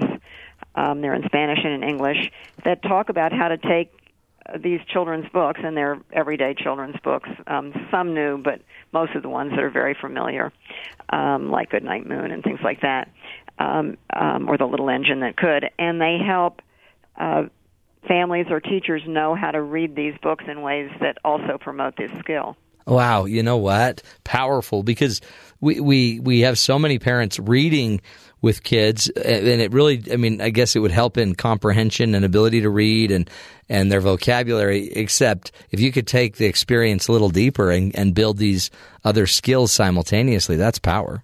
Yeah, and the other thing that we have, it's called Prescriptions for Learning, but we took Um, again, uh, almost one hundred of the most frequently asked pa- pa- the questions that parents ask teachers or, or, or pediatricians, um, and um, and we did that by looking at the kind of questions that pediatricians report being asked and the kind of questions that parents ask on websites. And again, we take the same approach, which is we bring research to bear. This is not our opinion. Um, and we um, show, you know, five, six ways that you can take this problem. My kid is a picky eater. My kids are fighting with each other in the car, um, whatever the, you know, the situation is, and and turn it into uh, an opportunity to promote these uh, life skills. So we're trying to translate, or we are, we're not just trying, we're we're translating this research into everyday ways that all of us, families, grandparents, teachers, um, pediatricians, can use. In fact, um, in a project we're doing with Mount Sinai, they're building these tips, these prescriptions for learning, into well child visits so that the pediatrician will help the the family um, deal with this problem at the age when this problem is likely to emerge. Right. Is uh, is this, I guess it's being received, well received, right? Because as I look at how many people are involved in my children's lives, it's uh, it's it would seem hard to try to educate every one of them on some on these techniques. How how do you recommend that we go about, you know, talking to our our kids' teachers if they if they have not uh, kind of experienced this, or their their grandparents when when they're visiting? Uh, well, um, go on to mind in the making dot org, and you will find the book tips. You will find Prescriptions for Learning. And then if you go to um, the website called Vroom, both, both of us are programs of the Bezos Family Foundation. Yeah. If you go to the website called Vroom, and you have if you have a child birth through five, um, you can download an app that is it's called Vroom. And, um, and every day, uh, mine is sitting right here, Um, you know, you put in your child's age or your children's age, and every day you'll get a tip um, from, uh, from uh, uh, you know, like the, from the us, Vroom um, site, essentially. Yeah. Uh, and then if you know if you're in the grocery store and your kid is driving you crazy, you know, you can go on the app and look at grocery store, and these are things, they don't ask you to spend more time with your kids because most of us are really pressed for time, and they don't ask us to spend any more money. Um, and they're written at a third to fifth grade reading level, um, but they they just take the everyday moments that we have with children and, and uh, turn them into opportunities for all of us to be brain builders. Hmm. I think that's great. It's fun. I mean, I mean they're it all is. Fun. They're all meant to be fun. Yeah, and and really, parenting it that should be fun. Right? Yeah. It's, and then they promote not only content areas like math and STEM sciences and literacy, but they also, uh, all of them promote um, a back-and-forth conversation, because that's the way kids learn, by going back and forth with you, not just by being told information. And they promote executive function skills. So you take my game with my son, grandson yesterday about, you know, not running into the street or running across, we were at a party, running, you know, across the room, following a dog, um, and uh, in a place where he could fall. Um, the, um, you know, you can play uh, red light, green light, which is perfect for teaching executive function skills if you think about it. Um, or Simon Says is another thing that you can do. Um, yeah. Does- so, um, so all of those things are things that you can do in the everyday moments that you have with your child. Give us uh, give us one more thing. I call it the one thing. We just have a couple minutes left. But what would you say as a parent is is of of the of the seven areas you talk about? Focus and self-control, communicating, making connections, perspective taking, uh, critical thinking, taking on challenges, self-directed, engaged learning. What would you say is is kind of like the, the one thing that is the the place we should all start today? Well, I mean, I you know, it's like if I had seven children, I couldn't pick my favorite, yeah. but, uh, because they all build on each other. Right. Um, so I think that they're all important, and there are opportunities all day long for promoting all of them. And you don't have to think about them because, again, if you have a little child and you and you um, download our app, Join Vroom, um, then you'll you know you, they just come to you, and then there's a, a brainy background that will say why you're doing what you're doing. Um, so they'll talk about that you're teaching, making connections, or they'll talk about your teaching, taking on challenges. Um, if if I had to pick one, it would be to help families. I, I guess I'll pick two. Um, it, it would be to help kids learn how to try hard things. Yeah. Um, taking on challenges. Taking on challenges isn't just coping with the bad things that happen. It's um, it's um, uh, helping kids. Um, try something that's hard, um, push themselves a little bit, and and that is uh, uh, based on self-control too, mm-hmm. uh, setting goals and achieving them. It's really important. And then I would, as a parent, uh, find something that my, my child is interested in. Every child is interested in something.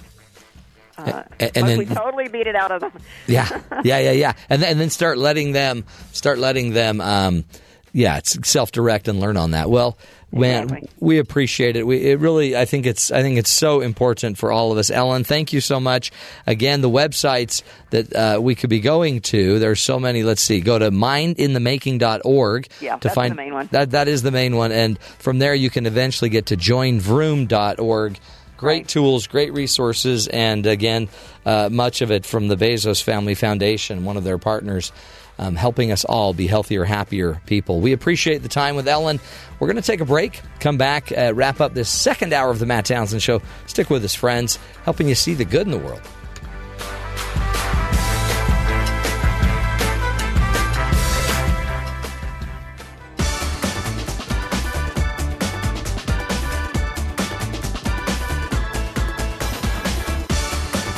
Welcome back, friends, to the Matt Townsend Show.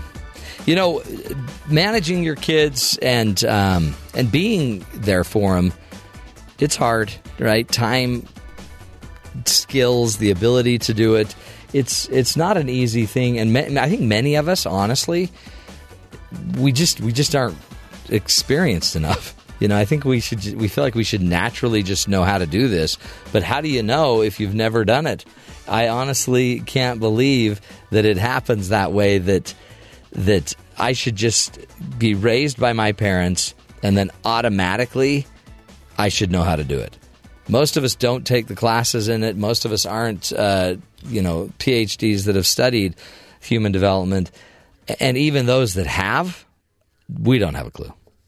Because it's one thing to know it, it's another thing to do it. So just test yourself, push yourself a little bit as a parent and start learning.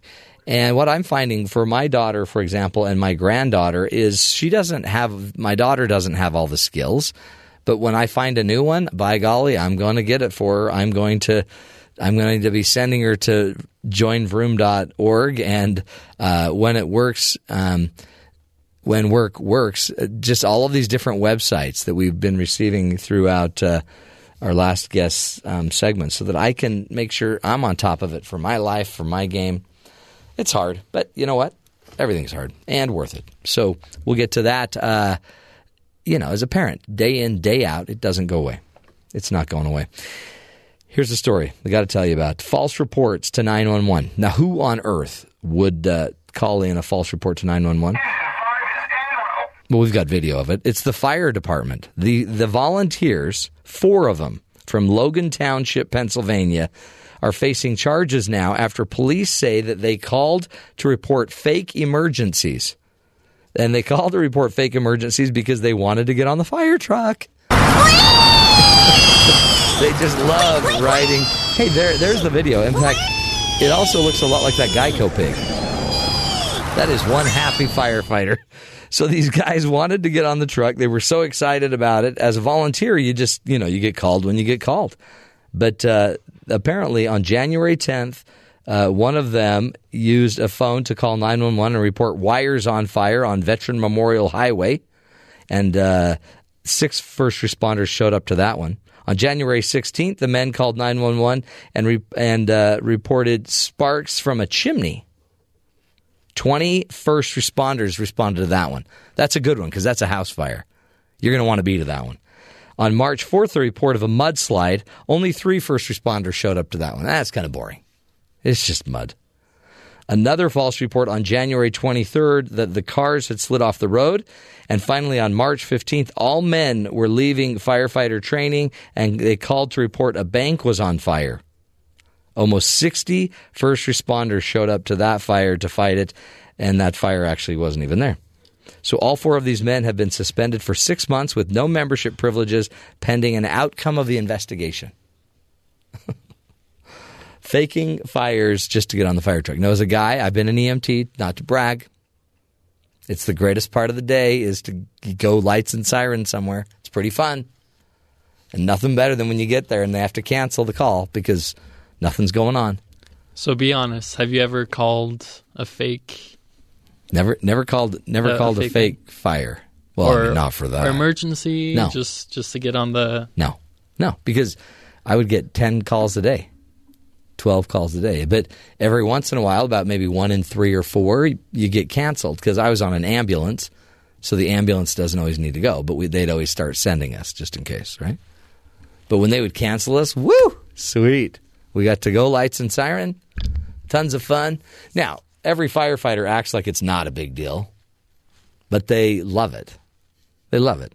I mean, every cop, I don't care. I mean, it's scary, right? Because they're going fast, but there are rules. You're not allowed to run lights, and you got to. I mean, you, you, you have to stop, and then you can go through a light. But I've never been closer to death than in an ambulance because people out there are crazy, and I wasn't even in the back of the ambulance. I was close to death in the front of the ambulance. Scary. Anyway, this is the audio of those firefighters running away or uh, running to a fire that they called in.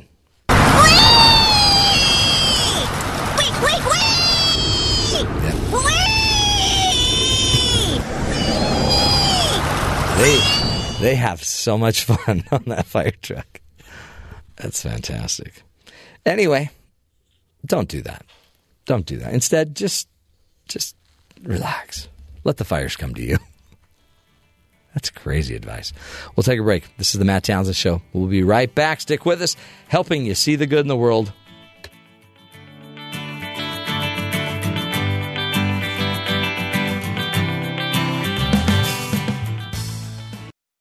This is the Matt Townsend Show. Your guide on the side. Follow Doctor Matt on Twitter at Doctor Matt Show. Call the show at one eight five five chat B Y U. This is the Matt Townsend Show. Doctor Matt Townsend. Now on B Y U Radio. B Y U Radio. Welcome back, everybody, to the Matt Townsend Show. Hour number three of the program today. Got a great uh, lineup for you. Court McGee will be joining us, also known as the Crusher. The Crusher! He's an ultimate fighter uh, that is going to come tell us his story about addiction recovery and uh, give us some insight into what that is like and how we can help others Um, who are struggling with addiction. He will be joining us in just a few moments. We also are going to be visiting our good friends down at B Y U Sports Nation, find out what's going on in their neck of the woods. But first, let's uh, go to the headlines, find out what's happening around the rest of the country. Terry, what's up? Thanks, Matt. Sadiq Mir Mateen, the father of suspected Orlando shooter Omar Mateen, posted a video on his Facebook page Monday Uh, claiming that while he was not aware of what motivated his son to go into a, uh, the club and kill fifty people, he believed God will punish those involved in homosexuality. Sadiq Mateen shares his U S-born son's anti-American views, serving as the host of a California-based satellite Afghan T V station for Afghans living in the United States, and expressed opinions in support of the Taliban. This all from C B S really? News. The elder Mateen, who often appears on Facebook wearing, videos wearing a military uniform, has also declared himself the leader of the Transitional Revolutionary Government of Afghanistan and claims to have his own intelligence agency that he will use to overthrow the influence of Pakistan in Afghanistan. Wow. That's the house he came from. Okay. Two law enforcement officials report immediately before the start of his rampage, Omar Mateen called nine one one and pledged his allegiance to the self-proclaimed Islamic State. A similar pledge was made online by the San Bernardino terrorists before the uh, fourteen they killed fourteen people last year. Oh. ISIS also called on Muslims around the world to attack targets in the West during the holy month of Ramadan, which began last week. The Amaq agency, an, an ISIS media affiliate, later praised the attack and took credit for it. So far, there's been no established link between Mateen and the terrorist group. The ex-wife of the suspected mass shooter, Omar Mateen, says that she was re- repeatedly beaten throughout her, their marriage, characterizing Mateen as mentally disturbed and violent. He would just come home and start beating me up because the laundry wasn't finished or something like that, she said. The uh, the side of the Washington Post. She also said Mateen was neither very religious nor drawn to radical Islam during their marriage, which began in March of two thousand nine, and said that he owned a handgun and worked at as a security guard. Wow. Learning a lot about the man. Not more information coming out. Hillary Clinton stressed the importance of unity and tolerance in the aftermath of the shootings in Orlando, tackling the problem of radical Islam. Clinton said during an interview with M S N B C, does not mean declaring war on the faith as a whole. We cannot demonize, demagogue, or and declare war on an entire religion, Clinton said. Hate is not the answer to hate. Rather than succumbing to partisanship, the politics of the general election, Clinton stressed, now is the time for statesmanship. During a C N N interview, she proposed reinstating the assault weapon ban that expired twelve years ago. The original ban, signed by Clinton's husband, expired in two thousand four after being highly criticized by such groups as the N R A.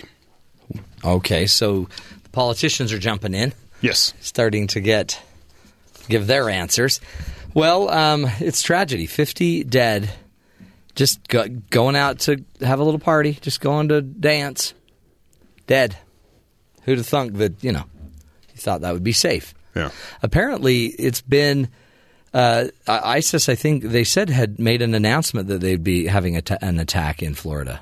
Hmm. That was one of the things I just read uh, about three or four days ago they were saying that. So there was chatter, but I don't know how you could ever expect to stop something like this. It's th- This is not something you stop. No. You know, and if we stop one hundred of them, you're going to miss the one hundred first one. So it's tragedy. And we, as a country, we sh- we're injured. This this hurts. Well, in Santa Monica, right, there was the individual. He had a he was just wandering a neighborhood and people were like, what's he doing? So they called the police and they find the assault weapons and some other materials in his car. And his claim he was going to go after a, a parade that was going on in that in that neighborhood that day. So. Yeah. You know, and then the, you hear more about the father and the father and the son. And we've talked about this. Everyone's going to jump on the bandwagon about guns and mm. assault rifles and assault weapons and whatever your position on that. Okay. Um, but we also don't forget we have to talk about mental health. And this isn't just uh, – Donald's getting on the, the, the point saying, you know, I was right. Don't – I mean, people are congratulating me and I don't want congratulations. But it what we need to be talking about is, is mental health. This isn't just – it's not just somebody's, uh, you know, orientation to life. It's also, are you healthy enough to understand what you can do and what you c- you can't do? And can we find healthier means to have certain conversations? Um, again, obviously, they seem he was radicalized somehow. Somehow. Somehow motivated to this. Well, not to uh, – it's hard now. To how do you change the subject? But I'm going to just immediately take it in a different direction, uh, and I think in a very good way. They're mm. banning skinny jeans. No. In a school in North Carolina. Really? Yeah. Hallelujah. Yep. Is that the reaction you wanted? Yeah, sure. It's time to get rid of skinny jeans. Skinny it, jean ban. Chorus of Angels. Okay, cool. Go ahead. Eighth grade, Chloe Rubiano of Ramey Junior High in Fayetteville, Arkansas, was asked to change out a shirt. Oh, that's a that's a whole other story. Hmm. I, I, I can't even go there on that story. Right. Um, but some of the questions that they're coming up is: Are the legging are leggings pants? Yeah. Because that's I mean those are like some say yes, some say no. Well, yeah. I mean they cover your legs. Some say they're like pajamas. So I think they're socks that go to your hips. That too. They're hip socks. Uh, they can skinny jeans be too skinny? Yeah. Mm-hmm. Right. I mean if you bend over to pick up your pencil, mm-hmm. yeah, and your pants come down, yeah. Little, your jeans are too tight. They're not fit for you. It's kind of the if if they don't make it to your hips, and some people just shouldn't wear them. There's period. That. Yeah. I mean, there's there's the idea of a positive body image, but there's also the idea of a realistic sure. body no, sure. image. Yeah. Know your limits. Do you remember when Ben wore his uh, leggings in and we're like, Ben? It was a little repulsive. I, I thought they looked pretty good. I'm just going to put that out there. You don't own a mirror, apparently. Yeah. I, you're right, I don't, but that See? Has nothing to do with. It, it really does. And then we looked at the tag and it's like um, onesie for adults. Hmm. Yeah, it's just a bit little kid legging thing. Fashion mistakes. They yeah, they it. had Lilo and Stitch printing yeah. on them. Yeah, he looked like a little kid going to bed. But it was so cute. Uh, the new Hanover County School Board in New Hanover County, North Carolina, walked right into the flames of this debate when they proposed a ban on skinny jeans. To stoke the fire, they then asked their students uh, point blank on Twitter what they thought of the idea. That went well. Not a good idea. What do you think about the changes made to the district students' uh, dress policy? And then it lit up. Mm-hmm. And people were saying everything and then getting – that's where leggings got into the discussion or otherly excessive uh, – or other excessively tight-fitting pants. Oh, man. Y- you can't win the conversation really is what the principal ends up finding out. Is there's a lot of issues behind what people wear and there why is. They wear them. There so, is. Because then, then you start entering into judgments, and yeah. then you start labeling people, and then you're just down a road you don't want to be on. So when you were judging me for wearing my leggings... It's different when I do it. Yeah. Yeah. Uh, the, here's one per, one student brought up this great point. The ban on skinny jeans wouldn't work. That's all we own. So it, unless you're buying us new clothes... There is some truth to that. I mean, people have what you have. As a uh, sturdily-legged individual... Stur- sturdily? Husky. Leg- Husky-legged individual. Just, let's just say thick. It's hard to find pants because the trend – I mean when I was growing up, yeah. there was a brand from Levi's called Silver Tab. Okay, yeah. They were extra baggy, right? Right. On me, they looked fine. They, they didn't look perfect. Like it was excessive in any way. Mm-hmm. It, they fit well. It was great. Well, then they started trimming the, the Silver Tab down because the trend of clothing was going skinnier on the oh, pants. Yeah. And so then all of a sudden, I can't even get things over my calf. Wow. Because things are so, so you know, rail thin on the on the legs. So even like shopping is ridiculous anymore. So what what do you wear?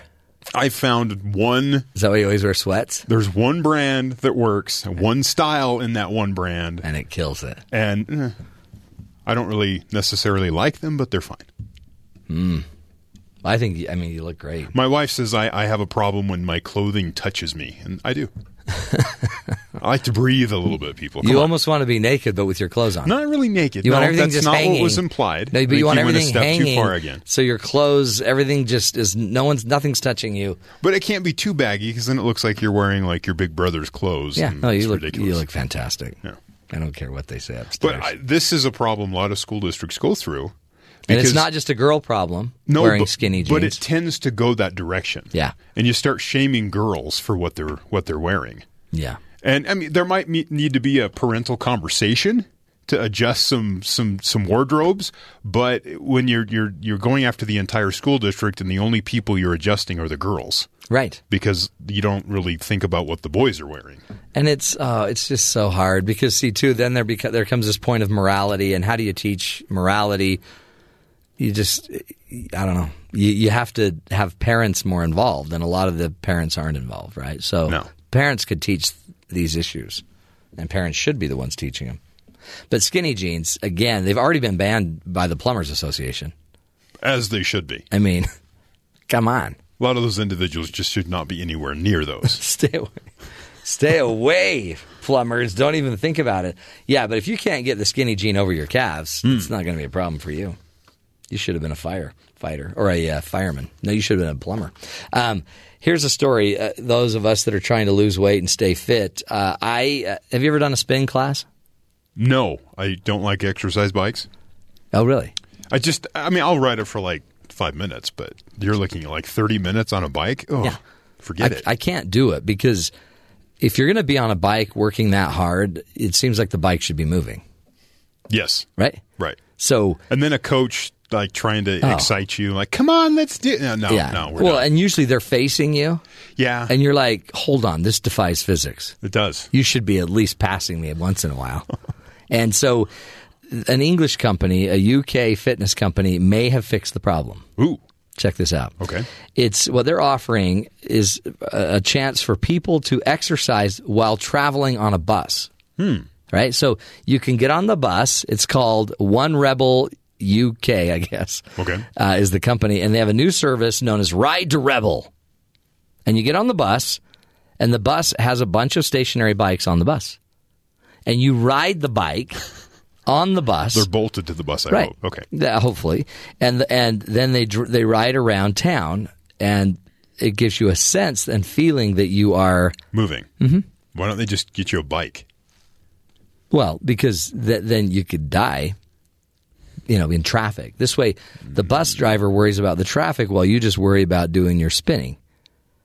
And I guess... Um, does the bus driver eat a donut while he's doing this? Just to no, no. mock the people? Yeah. Neener, neener, neener. God, so the bus driver uh, drives around town, and he told C N B C, uh, one of the co-founders, said, um, we have concerns, including a lack of seatbelts and helmets...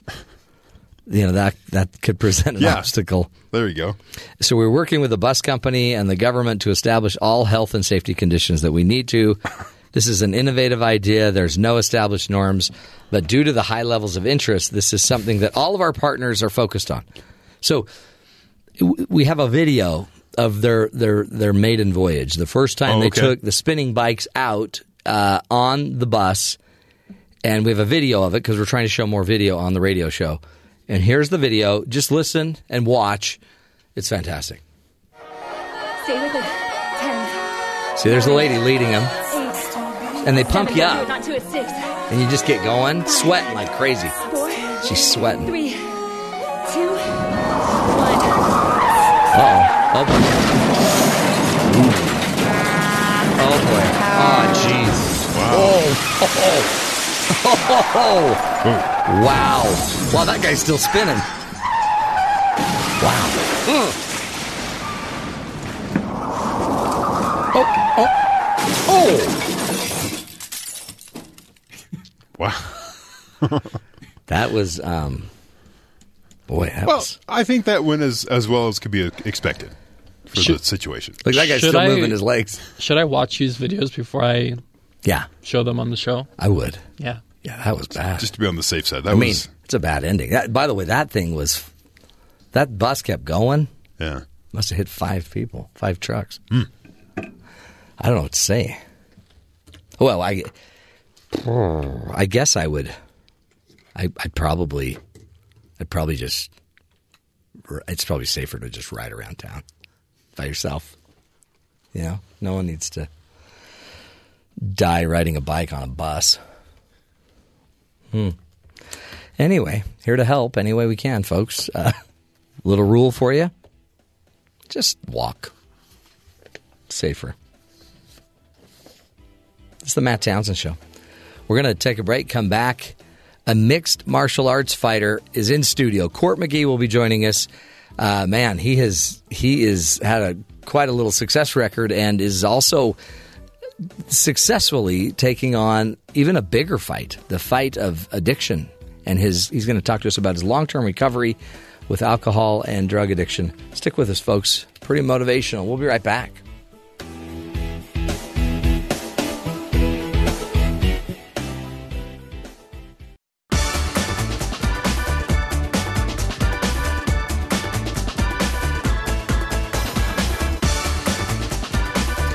Welcome back, friends, to the Matt Townsend Show. You know, if you've ever, um, if I and I don't know how I got into it so deep, but I I like I can't get enough of mixed martial arts. Yeah. Except my wife is not loving that idea. Sometimes she's like, it makes us all too aggressive. But um, here's the deal: in my studio right now, Court McGee is joining me. He's ranked as one of the world's best in the U F C's welterweight division. He entered the U F C in twenty ten after winning the eleventh season of the Spike T V reality show, The Ultimate Fighter. He's a pit fighter uh, who fights out in Provo, Utah, and joins us in the studio to talk not just about his fighting, but his. Um, His fight with addiction and uh, drug addiction, alcohol addiction. Court McGee, welcome to the show, my friend. Thank you. Great Glad to, to have here. you. Let me move this mic because I want you to. I want everyone to hear your voice. There you go. That's great. Talk about your. First of all, it's you may you're famous on T V, but you're famous beating people up, mm-hmm. and yet you've got this private little secret in your history, your past, that took you for a ride. So not not so private. As a matter of fact, that. Is what got me on the show. The, the was it the season eleven Ultimate Fighter? Yeah, I went and I tried out. You try out. Yeah, uh, a lot of people go and try out, and they do a couple of portions where they do some striking, some grappling, and then they pick you through a group, and you go on to the next one, go on to the next one, yeah. and then they do an interview. And it's a reality television show, so they're looking for you know they need a story. Yeah, they need a story, or they need a personality. And so the first time I tried out, I didn't make it. Um, the second time I tried out. Um, I got in and they said, uh, why should we put you on the show? Yeah. What's different, you know? Let, let me guess. It's your last chance. And it really was. I mean, it, it, it kind of was my last chance. It was to a point where in my life I had made a decision to become a professional athlete, and I gave myself two years. Oh, I wow. had a wife and one yeah. son at the time. I have two now. And I was to the point where I was just barely making it, and it was either make it or break it. Yeah. But I didn't tell them that. They've heard that. They've heard it a million times. And they said, so what makes you different? And I said, September ninth, two thousand five, I overdosed on, you know, heroin and a cocktail of other drugs and alcohol. And you were dead. They were doing clinically dead, C P R yeah. on you. Yep, C P R and defibrillations. Holy cow. That was in oh five? Yep, September ninth, two thousand five. And here you are. And then what? Then you started getting – you got healthier, but how did you deal with the the drugs? How did you get away enough from the drugs to go become an athlete that they'd even look at? Well, I started in martial arts at six or seven years old, Shintoshi karate. I did that. Uh, did a couple of seasons of Pee Wee wrestling. Mm-hmm. And then uh, one of the instructors, uh, he was kind of like the cool, hardcore karate guy. He did some kickboxing. Yeah. He did some jiu-jitsu. So he introduced me to that stuff. And, um, you know, I just uh, – I saw a little documentary called The Smashing Machine, Mark Kerr. And I saw this guy fighting, and I thought, wow, I want to do that. Yeah. And I had a few th- – you know, situations in my life. I got left at uh, an amusement park by an aunt and uncle with some cousins, and I was really young. I got separated from the group. Oh, man. And I, I don't know. It's like I was so afraid and so scared. I wanted to never feel like that feel again. That, yeah. So I really pursued the martial arts. Right. I pers- you know, I I read uh, a, a portion out of Arnold Schwarzenegger's Encyclopedia of Modern Bodybuilding and wanted to learn how to lift weights Build and get up. strong and mm-hmm. learn the martial arts. I could defend myself, and then that way I'd never have that feeling again. And it just kind of led to, uh, you know, this is what I'm going to do. I got into high school. Um, I graduated from Layton High School, but I took uh, I, I placed in the five A division uh, in, really? in state tournament two years in a row, and I won a national tournament. And so in wrestling, yeah, in wrestling, in yeah. high school wrestling. And then after that, it was like uh, I was going to go on to school and. Wrestle in college. Yeah. But because of Title nine uh, and, you know, they, they didn't, they didn't, they didn't have, offer out-of-state tuition. Uh, I couldn't take a, a scholarship out of state. You weren't going to get a scholarship. Nope. And they acquitted every program in Utah. So at the time, Utah uh, Valley University, which was U V S C, didn't have a wrestling program. And I got into an accident, and I shattered my collarbone. Pain and pills. Yep. Uh, I started taking the pain pills. But at fifteen years old, I had taken a few drinks. Now, I didn't know. Here, standing here, I have over ten years of sobriety. Yeah. Having some ten oh, years of great. sobriety doesn't take care of a problem that was inherent in my personality long before I drank or yeah. used. Yeah. Now, here's the thing. It's like I didn't know I triggered that allergy at fifteen years old. Like thirty million of us in long-term recovery. There's roughly thirty million. thirty million in, yep, in the United States. In the United States in, in long-term That's recovery. That's almost no, ten percent. No, world, worldwide. Oh, worldwide. Okay. And uh, ninety percent of us started in our teenage years. Hmm. I was one of those. I had a good family. Yeah. My dad uh, worked at Hill Air Force Base. My mom was an R N. Oh, wow. I have one older brother. Um, you had a lot going for you. Yeah, a lot going for me. I, I graduated high school with honors. I was a good kid. I had yeah. a good family. And I triggered that allergy at fifteen just by years drinking. old. Just by drinking. You know, drinking, trying a little marijuana, yeah. taking a pain pill. Then the you know, next one, one of those, then the yep, next yep, one. Yep. And I had that uh, injury. Uh, I had surgery. I got hooked on the pain pills. And I started mixing the pain pills with the alcohol. Yeah. And the next thing you know, I thought, wow, I can do anything now. Yeah, you're invincible. You know? Yeah. you're so gonna... I did it at work. I did it here. Oh, I did, you wow. know, and, and, and it, I mean, I didn't know at fifteen years old, five or six years later, that I would be homeless. Right. And shooting heroin. And it took me there. And I wasn't, I was trying to overcome something I couldn't. You didn't even understand, beat. really. I mean, I mean I, you know, my family and I, man, I had criminal charges, all oh, those things. No. Hey, court, why don't you stop? Why don't you stop? You're killing yourself. You don't think I tried to stop? Yeah. I tried to. St- I wanted to stop. I was losing everything. I wasn't wrestling. I, I wasn't competing in anything.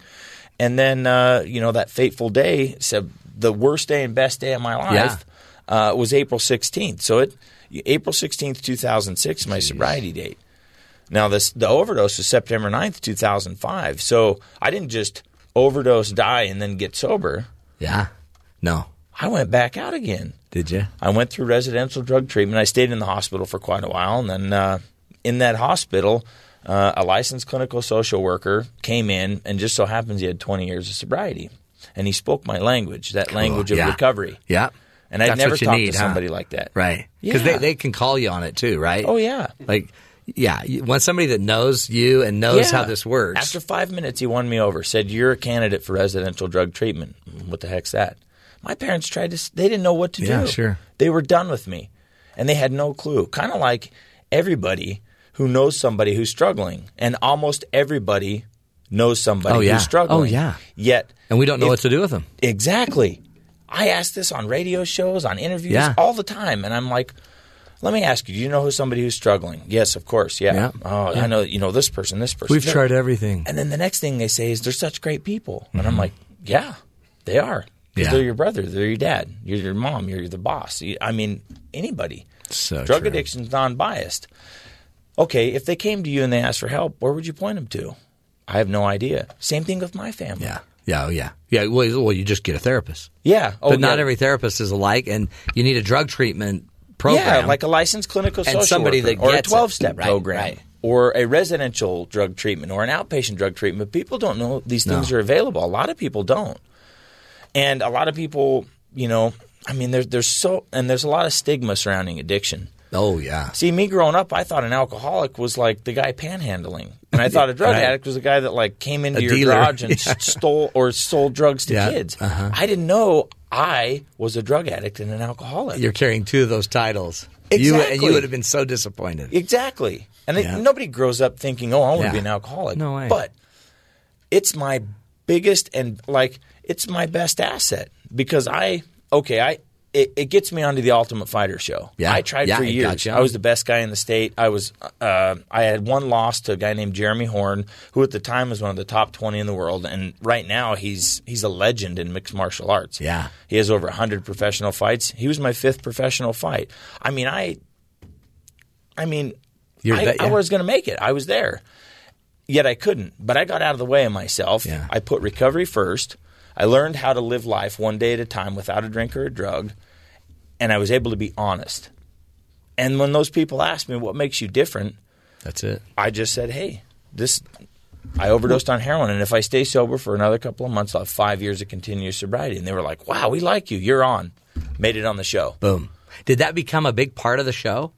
Absolutely. Well, that's I huge. Went home, how many people you're? And helping. I wasn't going to go. I'm like, there's no way I can go in that house for six weeks. There's unlimited alcohol. I can't go there. Oh, really? Yeah, they medicate everybody. Yeah, and so well, they want to make television, right? But here's oh, the thing: get people fighting. I don't look down night. on alcohol as an institution. Right. I don't look down on bars. I can't drink. Yeah, you can't be near it. No. And now I get paid to go to bars and sign autographs. So it's kind of like – It's weird. Yeah. It's, it's You know what you else know? is great though is it, and it's mixed with mixed martial arts, so you can tell this message to kids that need to hear it. Exactly. I mean, kids want to hear from you. I'm the athlete. Yeah. You know, I'm, I, and when I walk into a school – so I, so I do public speaking yeah. and uh, you know the first one I did was uh, for the narcotics officer who's partly responsible for me being alive today. Uh, his boss called and – you know, said, hey, we want you to come speak at this uh, N A D D I conference. So I was like, oh, shoot, cool. I've never oh, – yeah. okay, sure, let's do it. Yeah. So I went up and I shared my story, and after that they said, we want you at this other conference. And, and now, you're going, now you're on the Next circuit. thing was, yep, we want – you know, the, oh, each sheriff's heck. department, we want you in this high school here. You know what, Court, it's it's weird how it comes full circle, doesn't it? Yeah. It's You're there now. Now you're you're a, you're a force. You're a You're an important, essential – Uh, part of helping others heal. Court McGee's his name. We'll take a break, folks. Come back. His website's court mcgee dot com. We'll continue the discussion on the other side of the break. Stick with us. This is the Matt Townsend Show, helping you see the good in the world. And, folks, it's in the M M A. It's everywhere on this earth. You just got to see the people that are willing to step into the light and, and take the hit. We'll take a break. We'll be right back.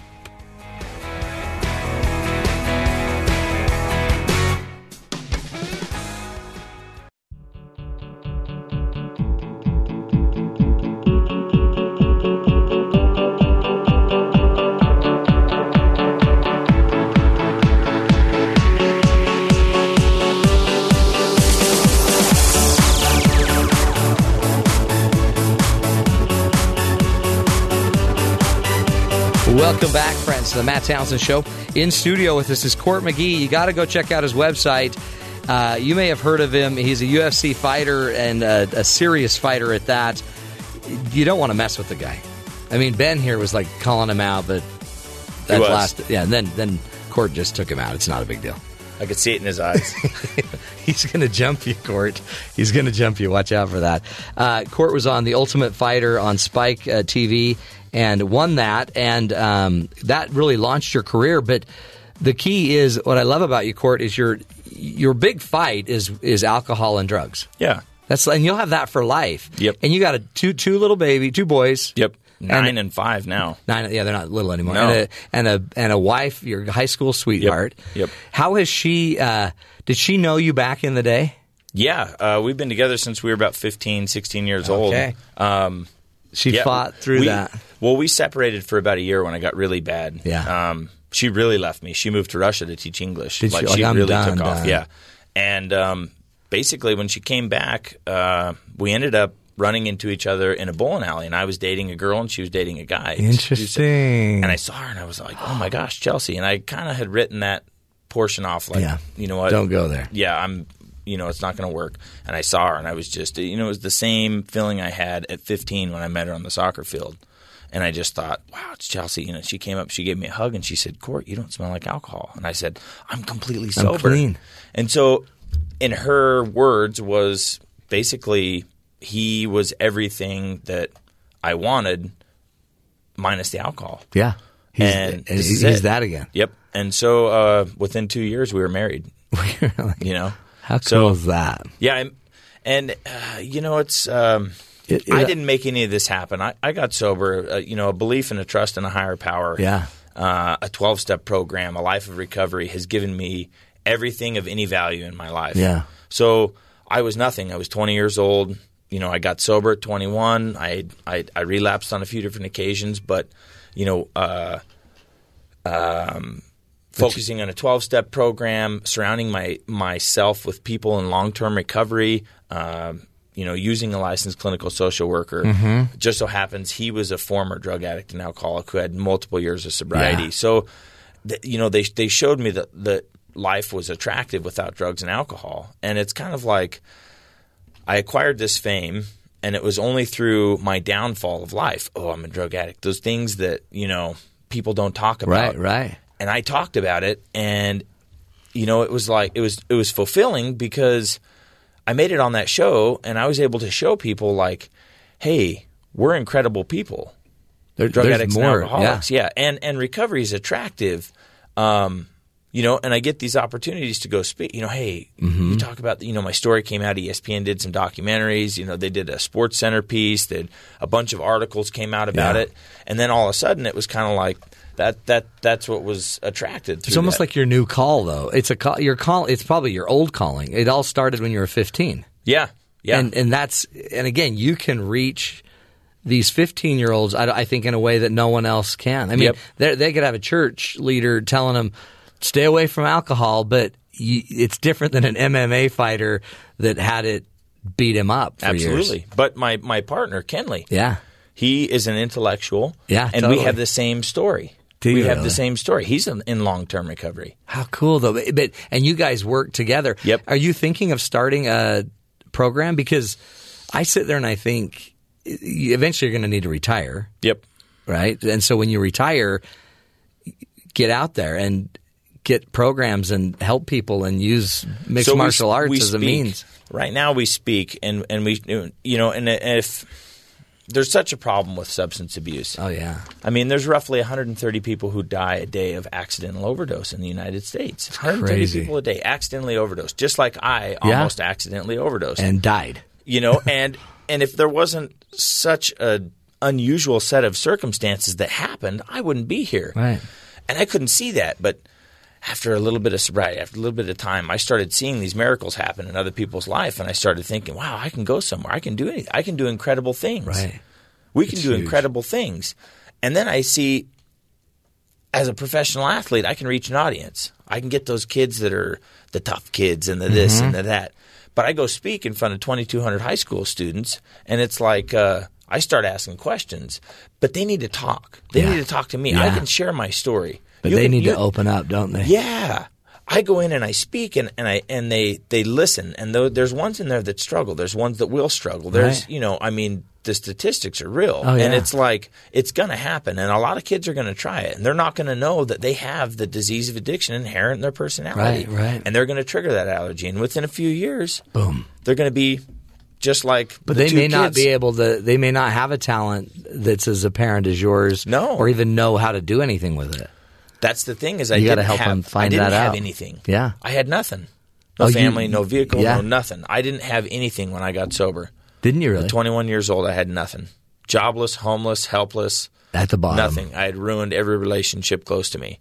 What and gave so, you What gave you the movement there? Just the twelve-step and your leader? Believing your, in a higher power. Yeah. And then being indulging in a twelve-step program. I was like, you know what?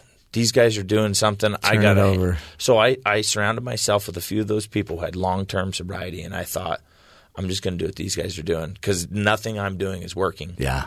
I didn't think I was going to be a professional athlete. Yeah. I didn't think I was going to make it. I didn't think I'd make it ten years. I didn't know on ten year on my ten-year sobriety birthday, I fought in front of millions of people. Was it on that date? On the date. How cool When does that happen, that? right? Yeah. Now, that's first time in my twenty-seven fight career, I got stopped. So I lost. And I walked out of there. But you had and won. I stayed sober. Yeah. That's it. And you know what? I was okay. It almost had to happen that way. Absolutely. Because then that showed you you can do it. Oh, yeah. I mean, that's what life is, oh, overcoming cool. obstacles. Yeah. But, you know, it's, it's there's so many people struggle, and there's so uh, there's so much stigma surrounding addiction. People don't want to ask for help. Right. And you don't have to suffer alone.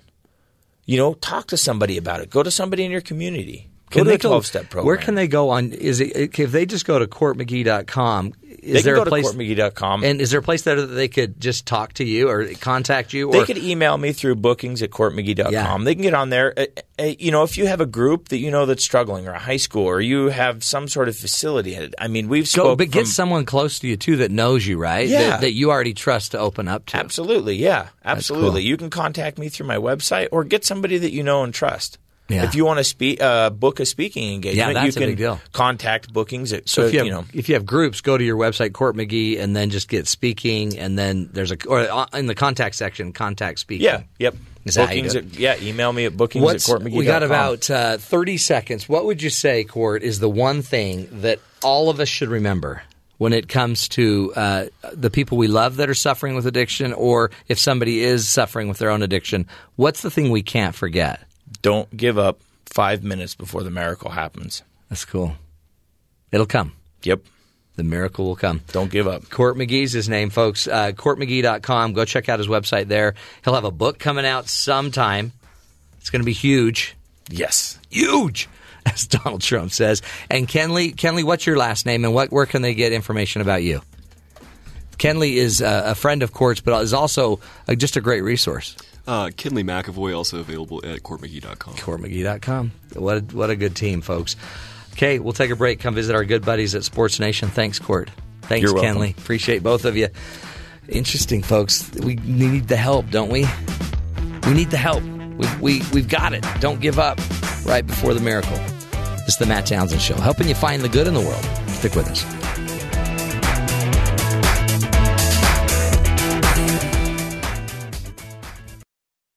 Blackbird singing in the dead of night. Take these sunken eyes and learn to see mm, on your line. You were only waiting for this moment to be free. Welcome back, everybody, to the Matt Townsend Show. Ah, great show, I'm telling you. I mean, an M M A fighter. He was giving me the eye, too. I don't know if you saw that. I saw that. It's like, I could take this guy. It could break me like a twig. Let's shoot it down to our good buddies down there at B Y U Sports Nation. Find out what's coming up with them on their show today. Hello, gentlemen. Hello, Governor. Hello, Governor. Hello, Matthew. We just had Court McGee here, a, a U F C fighter. Nice. Yeah, it was pretty cool, and uh, he, you know, he, he just wants to do a little a little event with me where we we spar a little bit. Don't do it. I know. I saw my life. For pass. Your own safety. Passed before my eyes. U F C is coming uh, to Salt Lake in August. Are they? Yeah. Are they now? For the first time ever. Are, are you guys? Are you guys big U F C fighter watchers? Uh, no, but I keep tabs on it from afar. I can't stop watching it. I mean, I, I, it, I don't. It's probably it's violent, but it's. I sit there and I think, how do you take a f- hit like that and then at the very end hug each other and smile? Yeah, pretty crazy, right? Isn't that weird? That you can gear down like that. Yeah. I mean, I couldn't do it. I mean, when I fight with my kids, I just got to take them out. Yeah, you can, sometimes you can't hug it out. You can't hug it out. Hey, um, guys, uh, I got to tell you about a story because the minute I saw it, I thought of you two. Okay. Did you? And we'll post the video on my uh, Twitter site. But um, a Florida man stole forty-four dollars worth of steaks, and and also uh, the video I saw was another video. The one we'll post, it had, he had ribs too. He, but he. Um, forty-four dollars worth of steaks is it's a lot of steaks, right? And he ended up pulling out, I don't know, about seven or eight meat products out of his pants. Oh, I saw this video. Like entire sides of ribs yeah. and more ribs. Listen, more ribs. Modern Jean Valjean, okay? Yeah. Two, four, six, oh, one. You still with us, Matt? That's incredible. I, it is. It's the modern story of Jean Valjean. Dude, uh, dude's got to pull out steaks and ribs. What was that That's number? Wasn't it? What was that number Cough again? Cough buttoning. Here, uncough button so we can all hear it. Okay. Okay. Are you ready? You, you right? got me there. You all right? Really there, got man? Me there, is he Matt? Coughing? Is he dying? You okay there, brother? Woo. Oh, that is classic. I had no idea you were going to break into song. That's great. Did I? I just let the moment come to me. um, so here's, here's I guess, the question is how many pounds of meat can one stash in his pants before he decides it's too much to, or you're going to get caught? Uh, good, good question. I, I don't. I don't know. That's our Twitter question for Are the day. Are you wearing M C Hammer pants? Yeah. Are they parachute pants? Can't touch this. Yeah. Anyway, we don't know the pound, but we do know it's forty-four dollars worth. You got to pray just to make it today. Too legit. Too, Too legit. legit to... Hey, hey. That's like what? That is what's going on. No, We're this never is doing great. This again, ever. This is great radio. All, I knew all I had to do was just bring up the question, and then I had no idea we'd be quoting Jean Valjean. Two, what was the number? It just, two four. It just happens. Two, Sometimes four, six, oh, it just happens that way, Matt. Area code two four six zero one. Oh, that is crazy.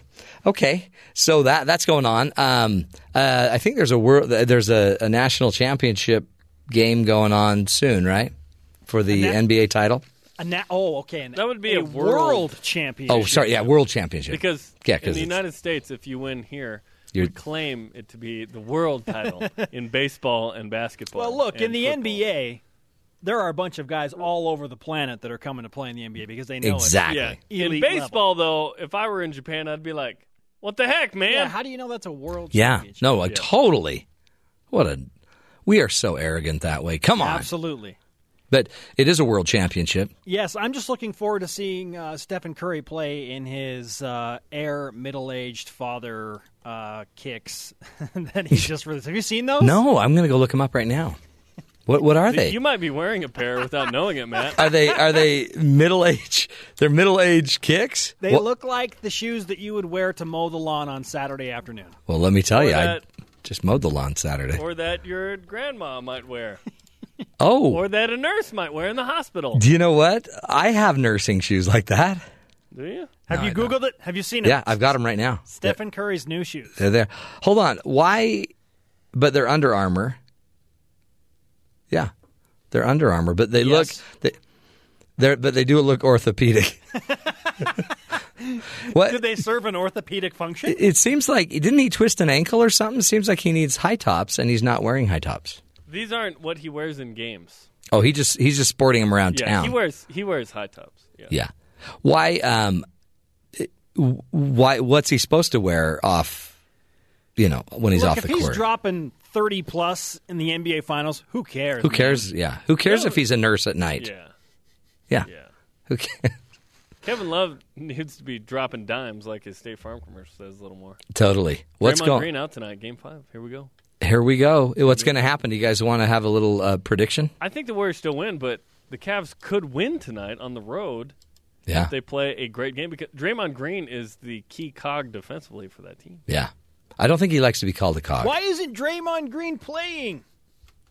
Because he's a tool. That's why. he's he's he gets, tired. He gets a little aggressive. He doesn't want to play. Yeah, he doesn't want to play. They upgraded a foul from game four. Yeah. He was uh, on the fringe of being suspended with one more flagrant foul mm. um, or two technicals, and so now he's out. Which, to me, that's the league going, listen, we want at least six games in this for T V viewership and money, and uh, we'll be good. I mean, like, that's not the actual conversation, but at the end but of like, the day, that's the end kind result. Of what's going on here. Mm-hmm. Ah, yeah. It's a conspiracy. By the way, on our show today, yeah, what's, uh, what's Jim Raffredette will be on the program today. Oh, cool. You heard of him? Uh, I've heard of him. Have you seen his shoes off court? He signed uh, initially a deal with Spalding shoes, which I didn't know they had shoes. I didn't either. Until Jim signed with them. But yep. we will uh, we'll talk to Jim. What, what's his What's his pro... Uh, contract situation. Where okay. is he going to play next year? What's going on there? And what does he think of the future of B Y U Hoops right now? Mm. Plus, our Twitter question today is fun. Oh, Based Matthew. off of the Brazil-Peru game where Peru scored on a handball, there's no video review, to beat Brazil and knock Brazil out of Copa America. What is the, let's see, what is it? What is the most controversial call in B Y U history that you still lose sleep over? What do you have nightmares about still, Matt? Yeah. Wow. I don't, I, I let things go. I just put on some Les Mis, and yeah, I just let exactly. stuff go. Exactly. Yeah. So, yeah. It's a great question, though. Today. Well, man, again, you've done it again, and you seem to have dropped an incredible quote uh, or clip that we'll be using for years. I can't, I can't wait to hear it again. This is, uh, we'll, tomorrow we promise we will replay it. Promise. Man. Promise is a promise. A promise is a promise, and from us, it's about seventy-five percent likely it'll happen. seventy-five percent of the time, it happens all the time. It works every time. It works every time. Guys, go uh, wax up, get your makeup on, and have a great show. You got it, brother. Sports! Peace out. Remember who you are. B Y U Sports Nation, folks, it's at the top of the hour. You only have to wait about five and a half more minutes to enjoy more. Five minutes and twenty seconds. Yeah, five minutes and eighteen seconds. Um, to enjoy more of the great uh, brotherhood that we call B Y U Sports Nation. Mm-mm-mm-mm-mm. Yeah, I didn't realize Draymond Green's out of the game tonight, so that's going to change the entire scenario. except they also have, I don't know, eight other players that could not do what Green does. But I haven't got a call yet, so apparently I'm not suiting up tonight. But Court did ask me to wrestle or to fight him. I was here the whole time. I, I don't remember that. No, he slipped me a note. Oh, really? Court's like, I need someone to spar with me. No one can spar with me in Utah because they don't fight quite like I do. So, you mean like curl up in the fetal position and fall over? Wow. Wow. Uh, by the way, it's also Ben's last day. If any of you are keeping score, this is the last day that Ben will be on the show. Every once in a while, I need to get a good hit in. Yeah. Protects my self-esteem. Yeah, well. Just take your self-esteem and get out of here. It's National Kitchen Klutzes Day. This is Ben making some ice cream. Yep, that's right. If you broke a dish today, then guess what? It's your lucky day because it's National Kitchen Klutzes Day. Klutzes Day. It's the day that even if you can't get it right in the kitchen, today's your lucky day. It's also Sewing Machine Day. One of the least popular days in a lot of ladies' lives. I'm not just a sewing machine. Yeah, we had no idea how to plan or celebrate this this no. day. It was... But you know what I might do? I might pop a button, just tear a hem, anything I can do for my wife, who would then hand me some, you know, some thread and say, "Why don't you sew that back on for yourself, there, fella?" Uh, as we told you earlier, um, you know, it's it's it's not easy. It's just not easy being a human on this crazy ball of mud. We talked about the fact that they banned uh, jeans, skinny jeans, which is, from our point of view here on the Matt Townsend Show, a blessing from on high. Hallelujah, hallelujah, hallelujah. They also should ban um, really tight clothing worn by anybody, uh, especially anybody that should not be wearing tight clothing. Totally agree. I bought a shirt. My actually, I think my wife bought me an exercise shirt, and I put it on, and I looked, not to brag, but I looked like I was ripped. And um, but it was because the shirt was so tight. And for a second, I thought, "Hey, it's like I'm skinnier." And then I showed her, and she's like, "Yeah, we'll take that back." Kind of rude. As you know, we always like to end the show on a hero story. And uh, today's heroes are golfers Tyler Moore and Danny Ortega, golfing buddies, and they save a man and his dog from drowning. Listen to this story. Tyler Moore and Danny Ortega have been playing Silverado Golf Course in Scottsdale, Arizona for the past year or so. And on May eighteenth, the twosome were safely on the green on the fourteenth hole when Ortega said to his playing partner, "Things don't look right over there. I don't know what's going on." Moore said they, they uh, should go check it out. "I thought it was the dog at first, just a dog," Moore said. "But when I saw it was a guy, I just jumped out of the cart and started running over there." Jim Palachek and his Australian shepherd dog, Duke, were out uh, for a run when the game uh, and a game of fetch that morning, and it ended up in the canal. Palachek said the ball uh, that uh, says, "A ball that has crevices and bounces awkwardly bounded into the water. Duke, the dog, instinctively dove into the water, and Palachek went in after him. Within a minute, he knew getting out was not going to be easy, and it was about then that these would-be angels with really low handicaps came in and helped him out of the bank." He said, "I was staring at a face that was looking at me like he was going down." Tyler hit the edge of the canal to grab Jim while Danny ran to the cart. "I don't even think I, I just said, grab a club. I think I can reach him." So they grabbed a club, dragged him in. They got the dog. They got the guy. They saved lives, folks. Those are heroes. That's why we do the show. We just got to be there for each other. Times are tough with what happened in Orlando, but we just got to be there for each other. Until tomorrow, take care of each other. Check, watch each other's backs. We'll be back again tomorrow. This is the Matt Townsend Show. Take care until tomorrow.